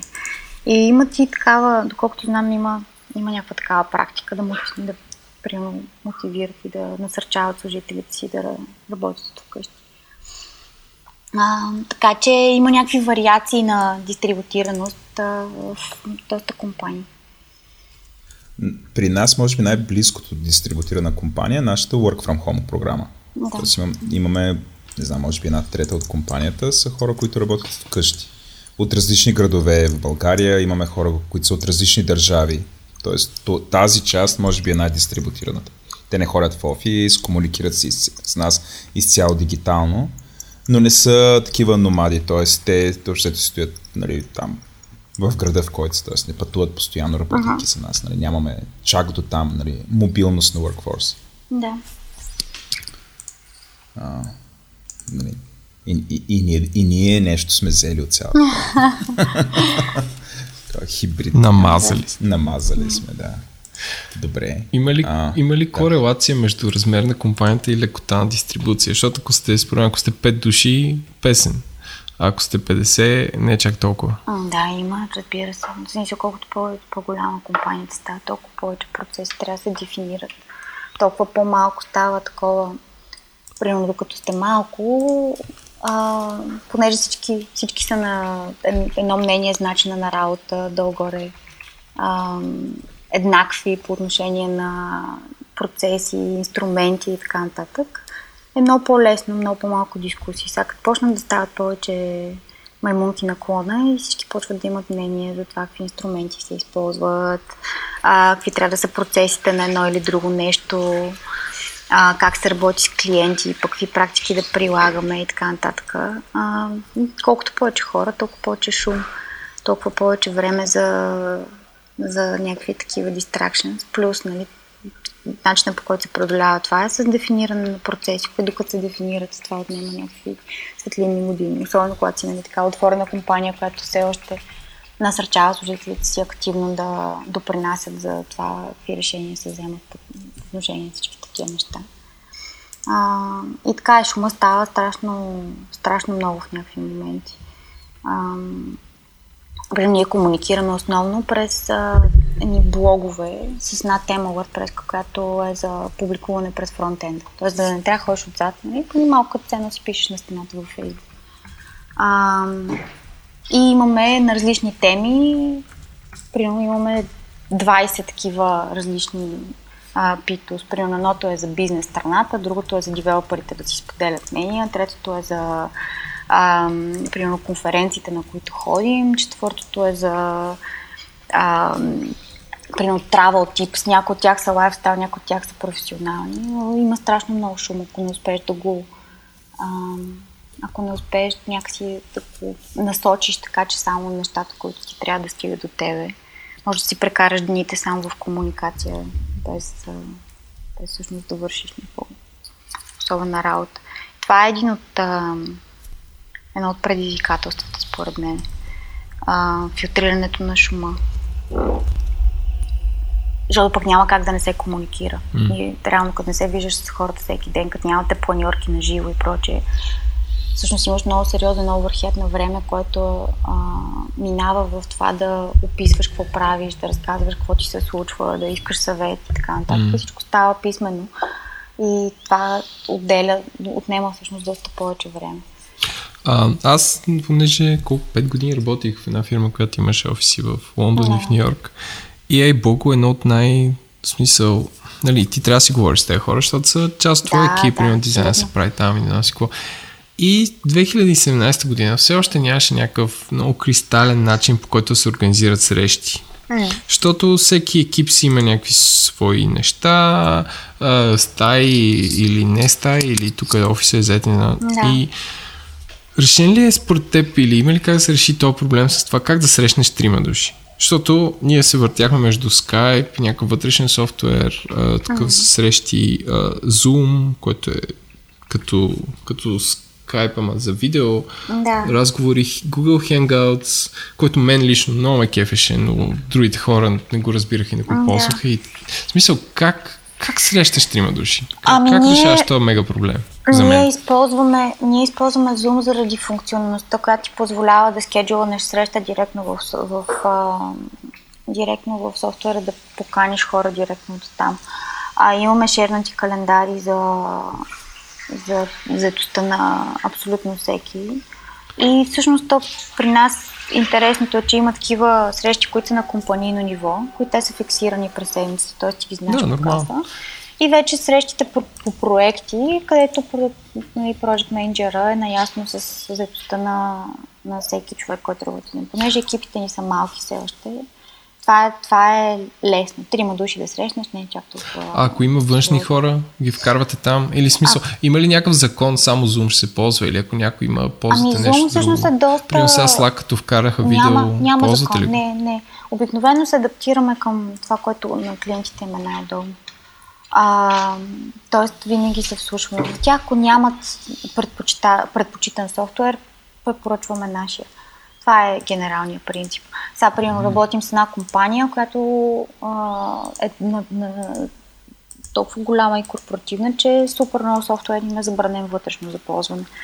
Те могат да ползват само Skype for Business, примерно, и нещо такова, по който ние го ползваме през един линк ап, който е пълен кошмар. То е ужасно, просто това е най-гаден софтуер на света. Абсолютно брутално е. Skype for Business е нещо като Skype, ама около 60 пъти. Понякога ти се налага да го правиш това, защото примерно като имаш ревю, примерно спринт ревю, и там трябва да влязат едни 40 стейкхолдера, които всичките са вътре в тази компания и не могат да ползват нищо друго. Вие сте трима човека, адаптирате се. И така, имаш си вътрешен Slack канал, в който си мрънкаш и... Да. Той има ли... Не, аз съм ползвал това GoToMeeting, примерно, което е...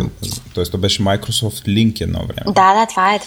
Има ли версия за Apple, за Mac? Да, сега вече Skype for Business беше линк до преди месец и нещо. Сега вече е Skype for Business, инсталираш нов app и така нататък. Но е някакво... Пак пише Skype, пак е същото, но е тотално различно и много по-зле. В смисъл, необяснимо е как изобщо са... неприятно е, ама за съжаление, да. Иначе вътрешно ползваме за срещи, които са повече от 3 души, ползваме Hangouts. Иначе директно си се чуваме в Slack. Вече е много удобно. Преди да имаше Slack, видео и телефонни обаждания, ползвахме един... адон за Slack, който се каже, Screen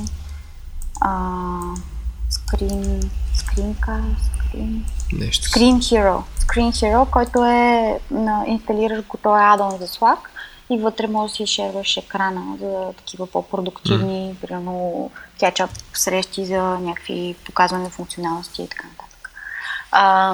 Screen Hero беше доста удобен, ама сега Slack направиха шерване на екрани и всякакви такива неща е много, много яко. Но експериментираме непрекъснато с нови неща. Не ползваме Google Hangouts много отдавна. Мисля, че повече от 20 души не мога да добавиш в Hangouts. Тогава стана проблем, защото ние имаме такива двуседмични срещи на цялата фирма. Един огромен масивен Hangout, в който всички влизат да хахохихат за един час. Който иска да е, сега не е задължително. Но примерно се правят неща, като споделяш какво си бачкал, черваш някакви интересни за всички нови инструменти и така нататък. Ние за такива неща ползваме WebEx. По принцип в нашата индустрия клиентите се канят в WebEx и там им управляваш всичко. Да. Мисля, че на Cisco. А WebEx какво беше водено? Едно с една жълта икона? Не, мисля, че по-скоро синьо.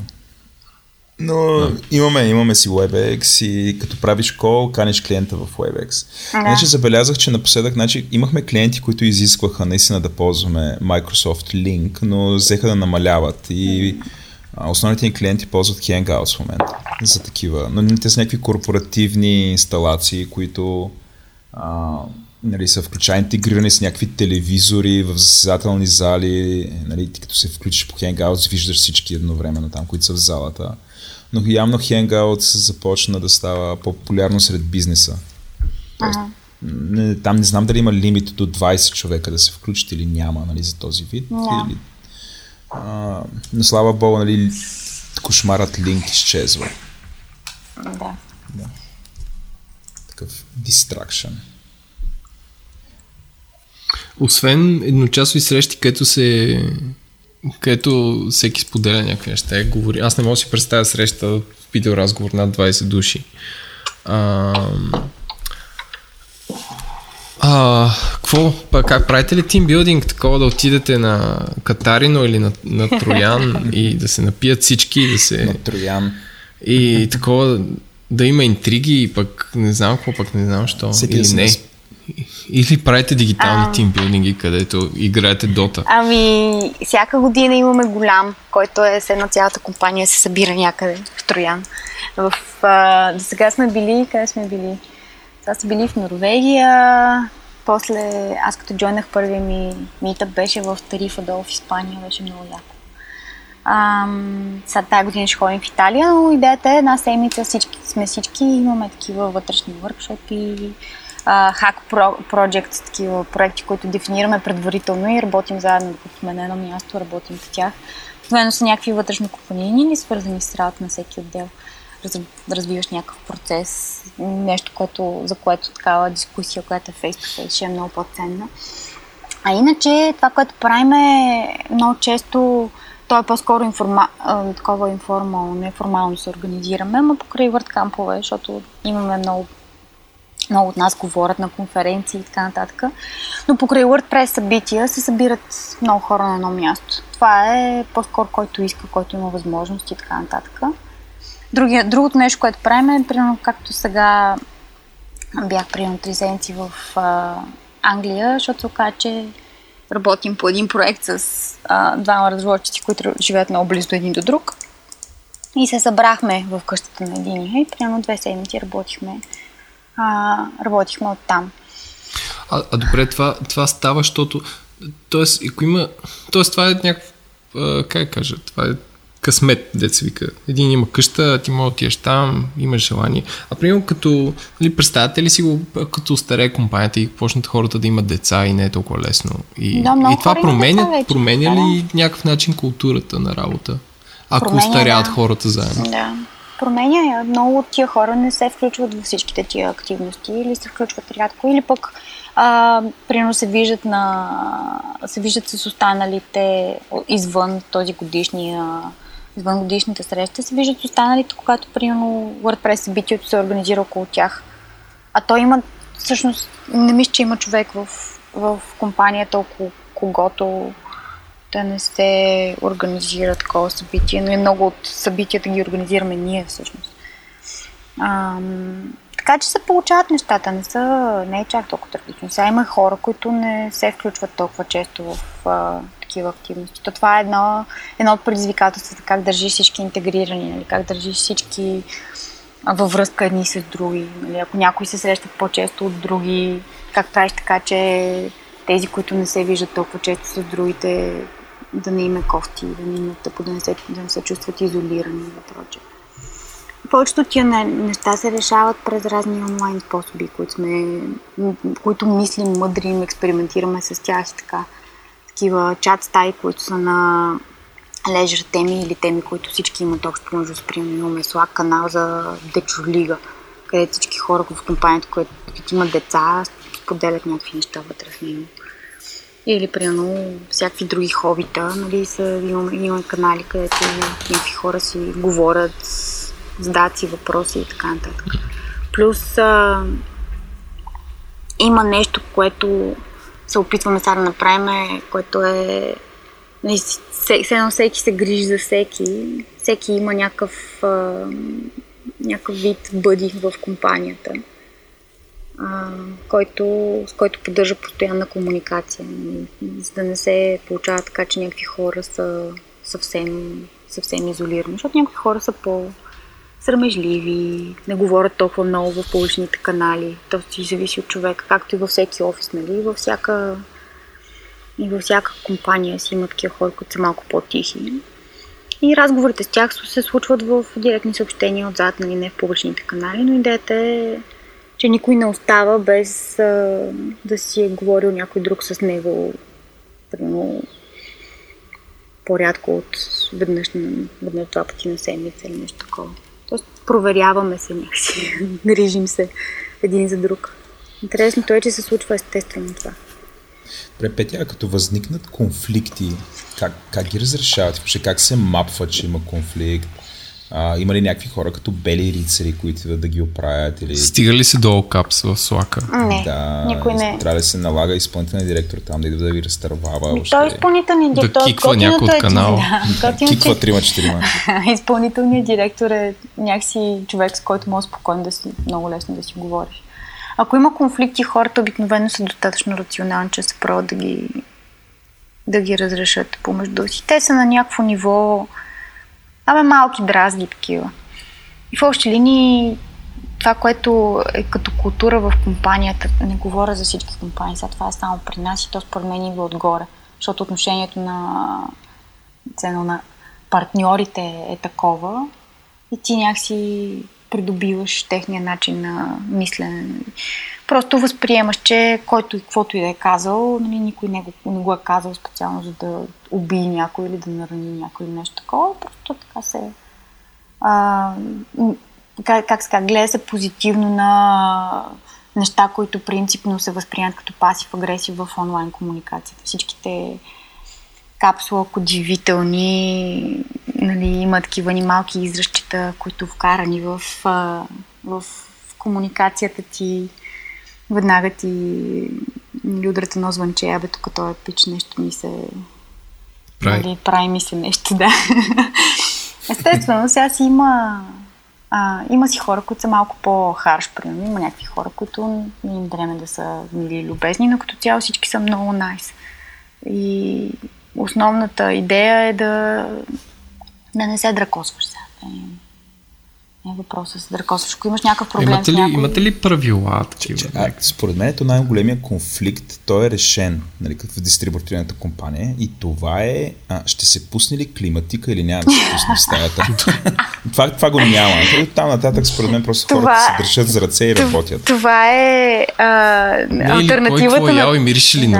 Алтернативата на това е Jira ли ще използваме или GitHub в началото на проекта. Мато това го има и в другите компании. Има много алтернативи на ще пуснем ли климатика сега. Ще направим ли нов канал или ще ползваме група в Slack и всякакви такива. Ако искаш да си дръбнав, може да си дръбнав на 100% без ще се притесняваш. Без да мога да настинеш. Да. Как изглежда, ако някой прави интриги в дистрибутирана компания? Как изглежда понякога? Много... Какво правят чатове? Лични съобщения, да. Лични съобщения, бекченелинг от всякъде, нали? И момент, в който осъзнаваш в публична стая, че някакви хора са си говорили, без ти да си присъствал. Мисля, че това е... когато почне да се споменат някакви факти, които ти не знаеш, защото като цяло културата е всичко да е много open, всичко да е много отворено. Нали? Не се... Ако нещо не е супер тайно или деликатно, трябва да се обсъжда в публичен канал. Специално, когато говорим за проект, по който се работи, нали, винаги това, което се опитваме и клиентите да учим, няма нужда всеки да говори с всеки и след това се преразказват някакви неща. Нали, всичко се говори публично, за да може хората да са наясно какво се случва. В момента, в който усетиш, че примерно някакви хора са си говорили без тебе и има едно такова жегвате. Нали, защо са ме изолирали, нещо аз не съм направил като хората или примерно не дигам преклено много шум или не допринасям за дискусията и така нататък. И веднага тръгва да те яде едно такова. Това мисля, че е едно основното. Или примерно ако някой се държи неприятно, обаче никой не го колаутва публично, а някакви хора почват да си говорят отзад зад гърба. Има такова много неприятно усещане за това, че нещо се случва, ти не знаеш какво е, не го разбираш. А каква длъжност от стандартния офис отсъства при вас? И каква длъжност ви липсва да има? Примерно, липсва ли да има някакъв офис менеджер, който примерно да ходи да подрежда файловете? Ма ние или... имаме офис менеджер, не мога да живеем без него. Окей. Тя се занимава с... да слака да подрежда стари канали. Даже две. Чисти тук. Чисти логове. Той е някаква комбинация между акаунт менеджер, HR, офис менеджер, който ти организира някакви неща. Примерно, едно от нещата, които за мен беше супер шоково, беше, че всичките тия пътувания, когато се организират за конференции, за срещи, за бизнес срещи и така нататък, има някой, който ти буква всичко. Аз никога не съм ползвала тази опция, винаги, защото обичам да си резервирам сама нещата, обаче примерно има много хора, които ползват това преимущество да има, да кажеш на някой, трябва да съм еди къде си, еди кога си, нали... Само да ти пратят едно итинерари и така. Но имаме нещо като... И за 50 души имате един HR менеджер или повече? Нямаме HR още. Нали каза, че... HR занимава се с, примерно, контракторите си изпращат фактурите на нея или, примерно, когато се правят експенси и някакви такива. Това не е HR, то е друго. Окей. Добре, аз се опитвам да се сетя за проблемите, които би имала на такава компания. И примерно, как като сте по целия свят, примерно ти как си решаваш въпроса с заплащането и счетоводяването? Предполагам се самоосигуряваш или как? В смисъл, как една друга юрисдикция превеждаш на личните ти финанси и всичко? Има две компании. Едната е в Австралия, другата е в Англия. Сега мисля да направят трета, която да е някъде из Европа. Може би в България ще почваме да ставаме повече служители от България. Но, примерно, англичаните, всички англичани са employees, всички австралийци са employees, останалите сме контрактори и си имаме собствени фирми, пращаме фактури. То е някакси... все едно работим, продаваме услуги на компанията, обаче на месечна база и с дългосрочен договор. И така си ги решаш, самоосигуряваш. Аз имам собствена фирма, която предлага услуги на Human Made и така. Това е най-лесният начин. И може би, не знам дали има друг. Това е един, че проблеми има страшно много, Еленко. Аз не казвам, че няма проблеми. Но, примерно, предполагам с този договор, да речеме, нали, се уреждат и неща като отпуски и всякакви такива работи. Отпуските са зависят от... Тоест, те важат за всички, въпреки различните законодателства. Всичко важи за всички, плюс в Human Made ти предлагат допълнително такова да си... Понеже не могат да те здравно осигуряват, ти предлагат да ти покрият такова допълнително здравно осигуряване, което сам си осигуряваш и, нали, всякакви такива пенсионни фондове и неща, има доста пъркс. Всички тия дистрибутирани компании се грижат долу-горе хората, които са им контрактори, да ги покриват до голяма степен по същия начин, по който биха покрили employees. Така че от тази гледна точка нещата са доста добре. Въпреки че не мисля, че важи за всички дистрибутирани компании, примерно имаме хора, които идват от други компании, които директно си питат, еднакви ли са условията за employees и contractors.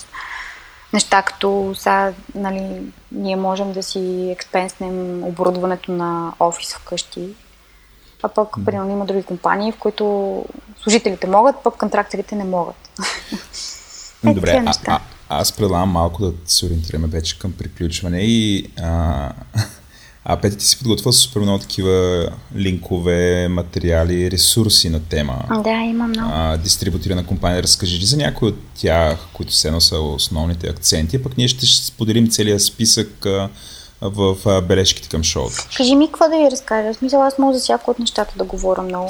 Тук си споделила някакъв наръчник, който аз го разгледах и е интересен, но той е хем публичен, хем от друга страна имат някакви вътрешни неща, като казват, сука, фактури пращате на Джо, пък той еди какво си, аз такава, чакай, кой е Джо? Има, тоест да, това колко го ползвате или това...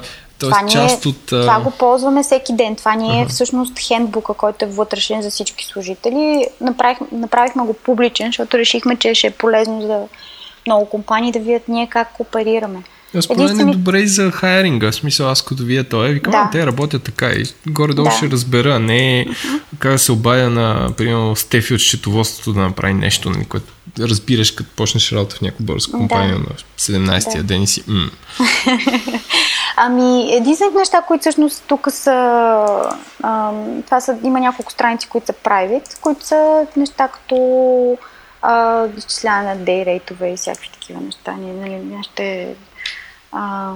Цените всъщност също са публични, те са на сайта, ама има някаква деликатна информация. Нали, всички страници с персонална информация са private, но това, което искахме е да покажем начина, по който работим всеки дневно и начина, по който ти ще бъдеш примерно прият в компанията и документацията, която едно ще имаш да ти помага. Това е наръчника, пък иначе имаш човек, който е до тебе непрекъснато и може да ти даде примерно правилната връзка към страница, която ти е нужна и така нататък. Тоест не се опитваме да компенсираме липсата на хора с документация, по-скоро се опитваме опита си да го слагаме на хартия, за да може някакво време да се пести и да не трябва всеки да ги обясня всичките тия неща. В началото, като джойнах аз, целият този хендбук трябва да бъде, ти го обясняваш, разказваше ти всичките тия неща. Сега може да си прочетеш, после си ставаш въпроси и след това да ходиш да се консултираш с наръчника, ако забравиш нещо, не трябва да помниш всички неща и прочее. Но да, полезно им е, че много компании реагираха много добре, като ги пуснахме тия неща публично и така възприемат част от нашите процеси. И така. Добре, ами... Нещо, което ти изрично иска според тебе, защото са много неща, извън хендбука, там от нещата за четене, примерно, едно от тях задължително, което всички трябва да видим след това, след шоуто. И слушателите също. Не знам от линковете. От линковете всеки ще си избере. Аз по-скоро исках да поговорим малко за това, че тя звучи много яко тая работа. Обаче, нали, има такива недостатъци, които се компенсират и все още не е измислен перфектният способ да се компенсират. Най-големият от тях е изолацията. Нали, нещо, което много хора усещат много бързо, като почнат да работят за дистрибутирана компания. Аз това толкова почнах да ви слушам и честно казвам, издържах да ви слушам толкова дълго време, защото супер много ми липсва този офисния читчат. Някакси като ви слушам и си спомням колко яко беше едно време да сме всички заедно на едно място. И това нещо ти липсва, нали? Липсва ти някакси да се събираш с хора, то е чисто физическия контакт, който имаш. Ние спробваме да го компенсираме, но не винаги е лесно. Изисква доста усилия и такива съсредоточени conscious усилия, не нали да се случва естествено. Тоест, едно от основните усилия при дистрибутираната компания е да накараш хората да не се изолират, да не стават супер самотни. Не им става супер тегало. На много хора им става много бързо. Така, има доста ресурси по темата и сега ние се опитваме да правим неща заедно, за да го компенсираме. Но ако някой има добри идеи, аз също бих се радвала да пробвам всякакви неща.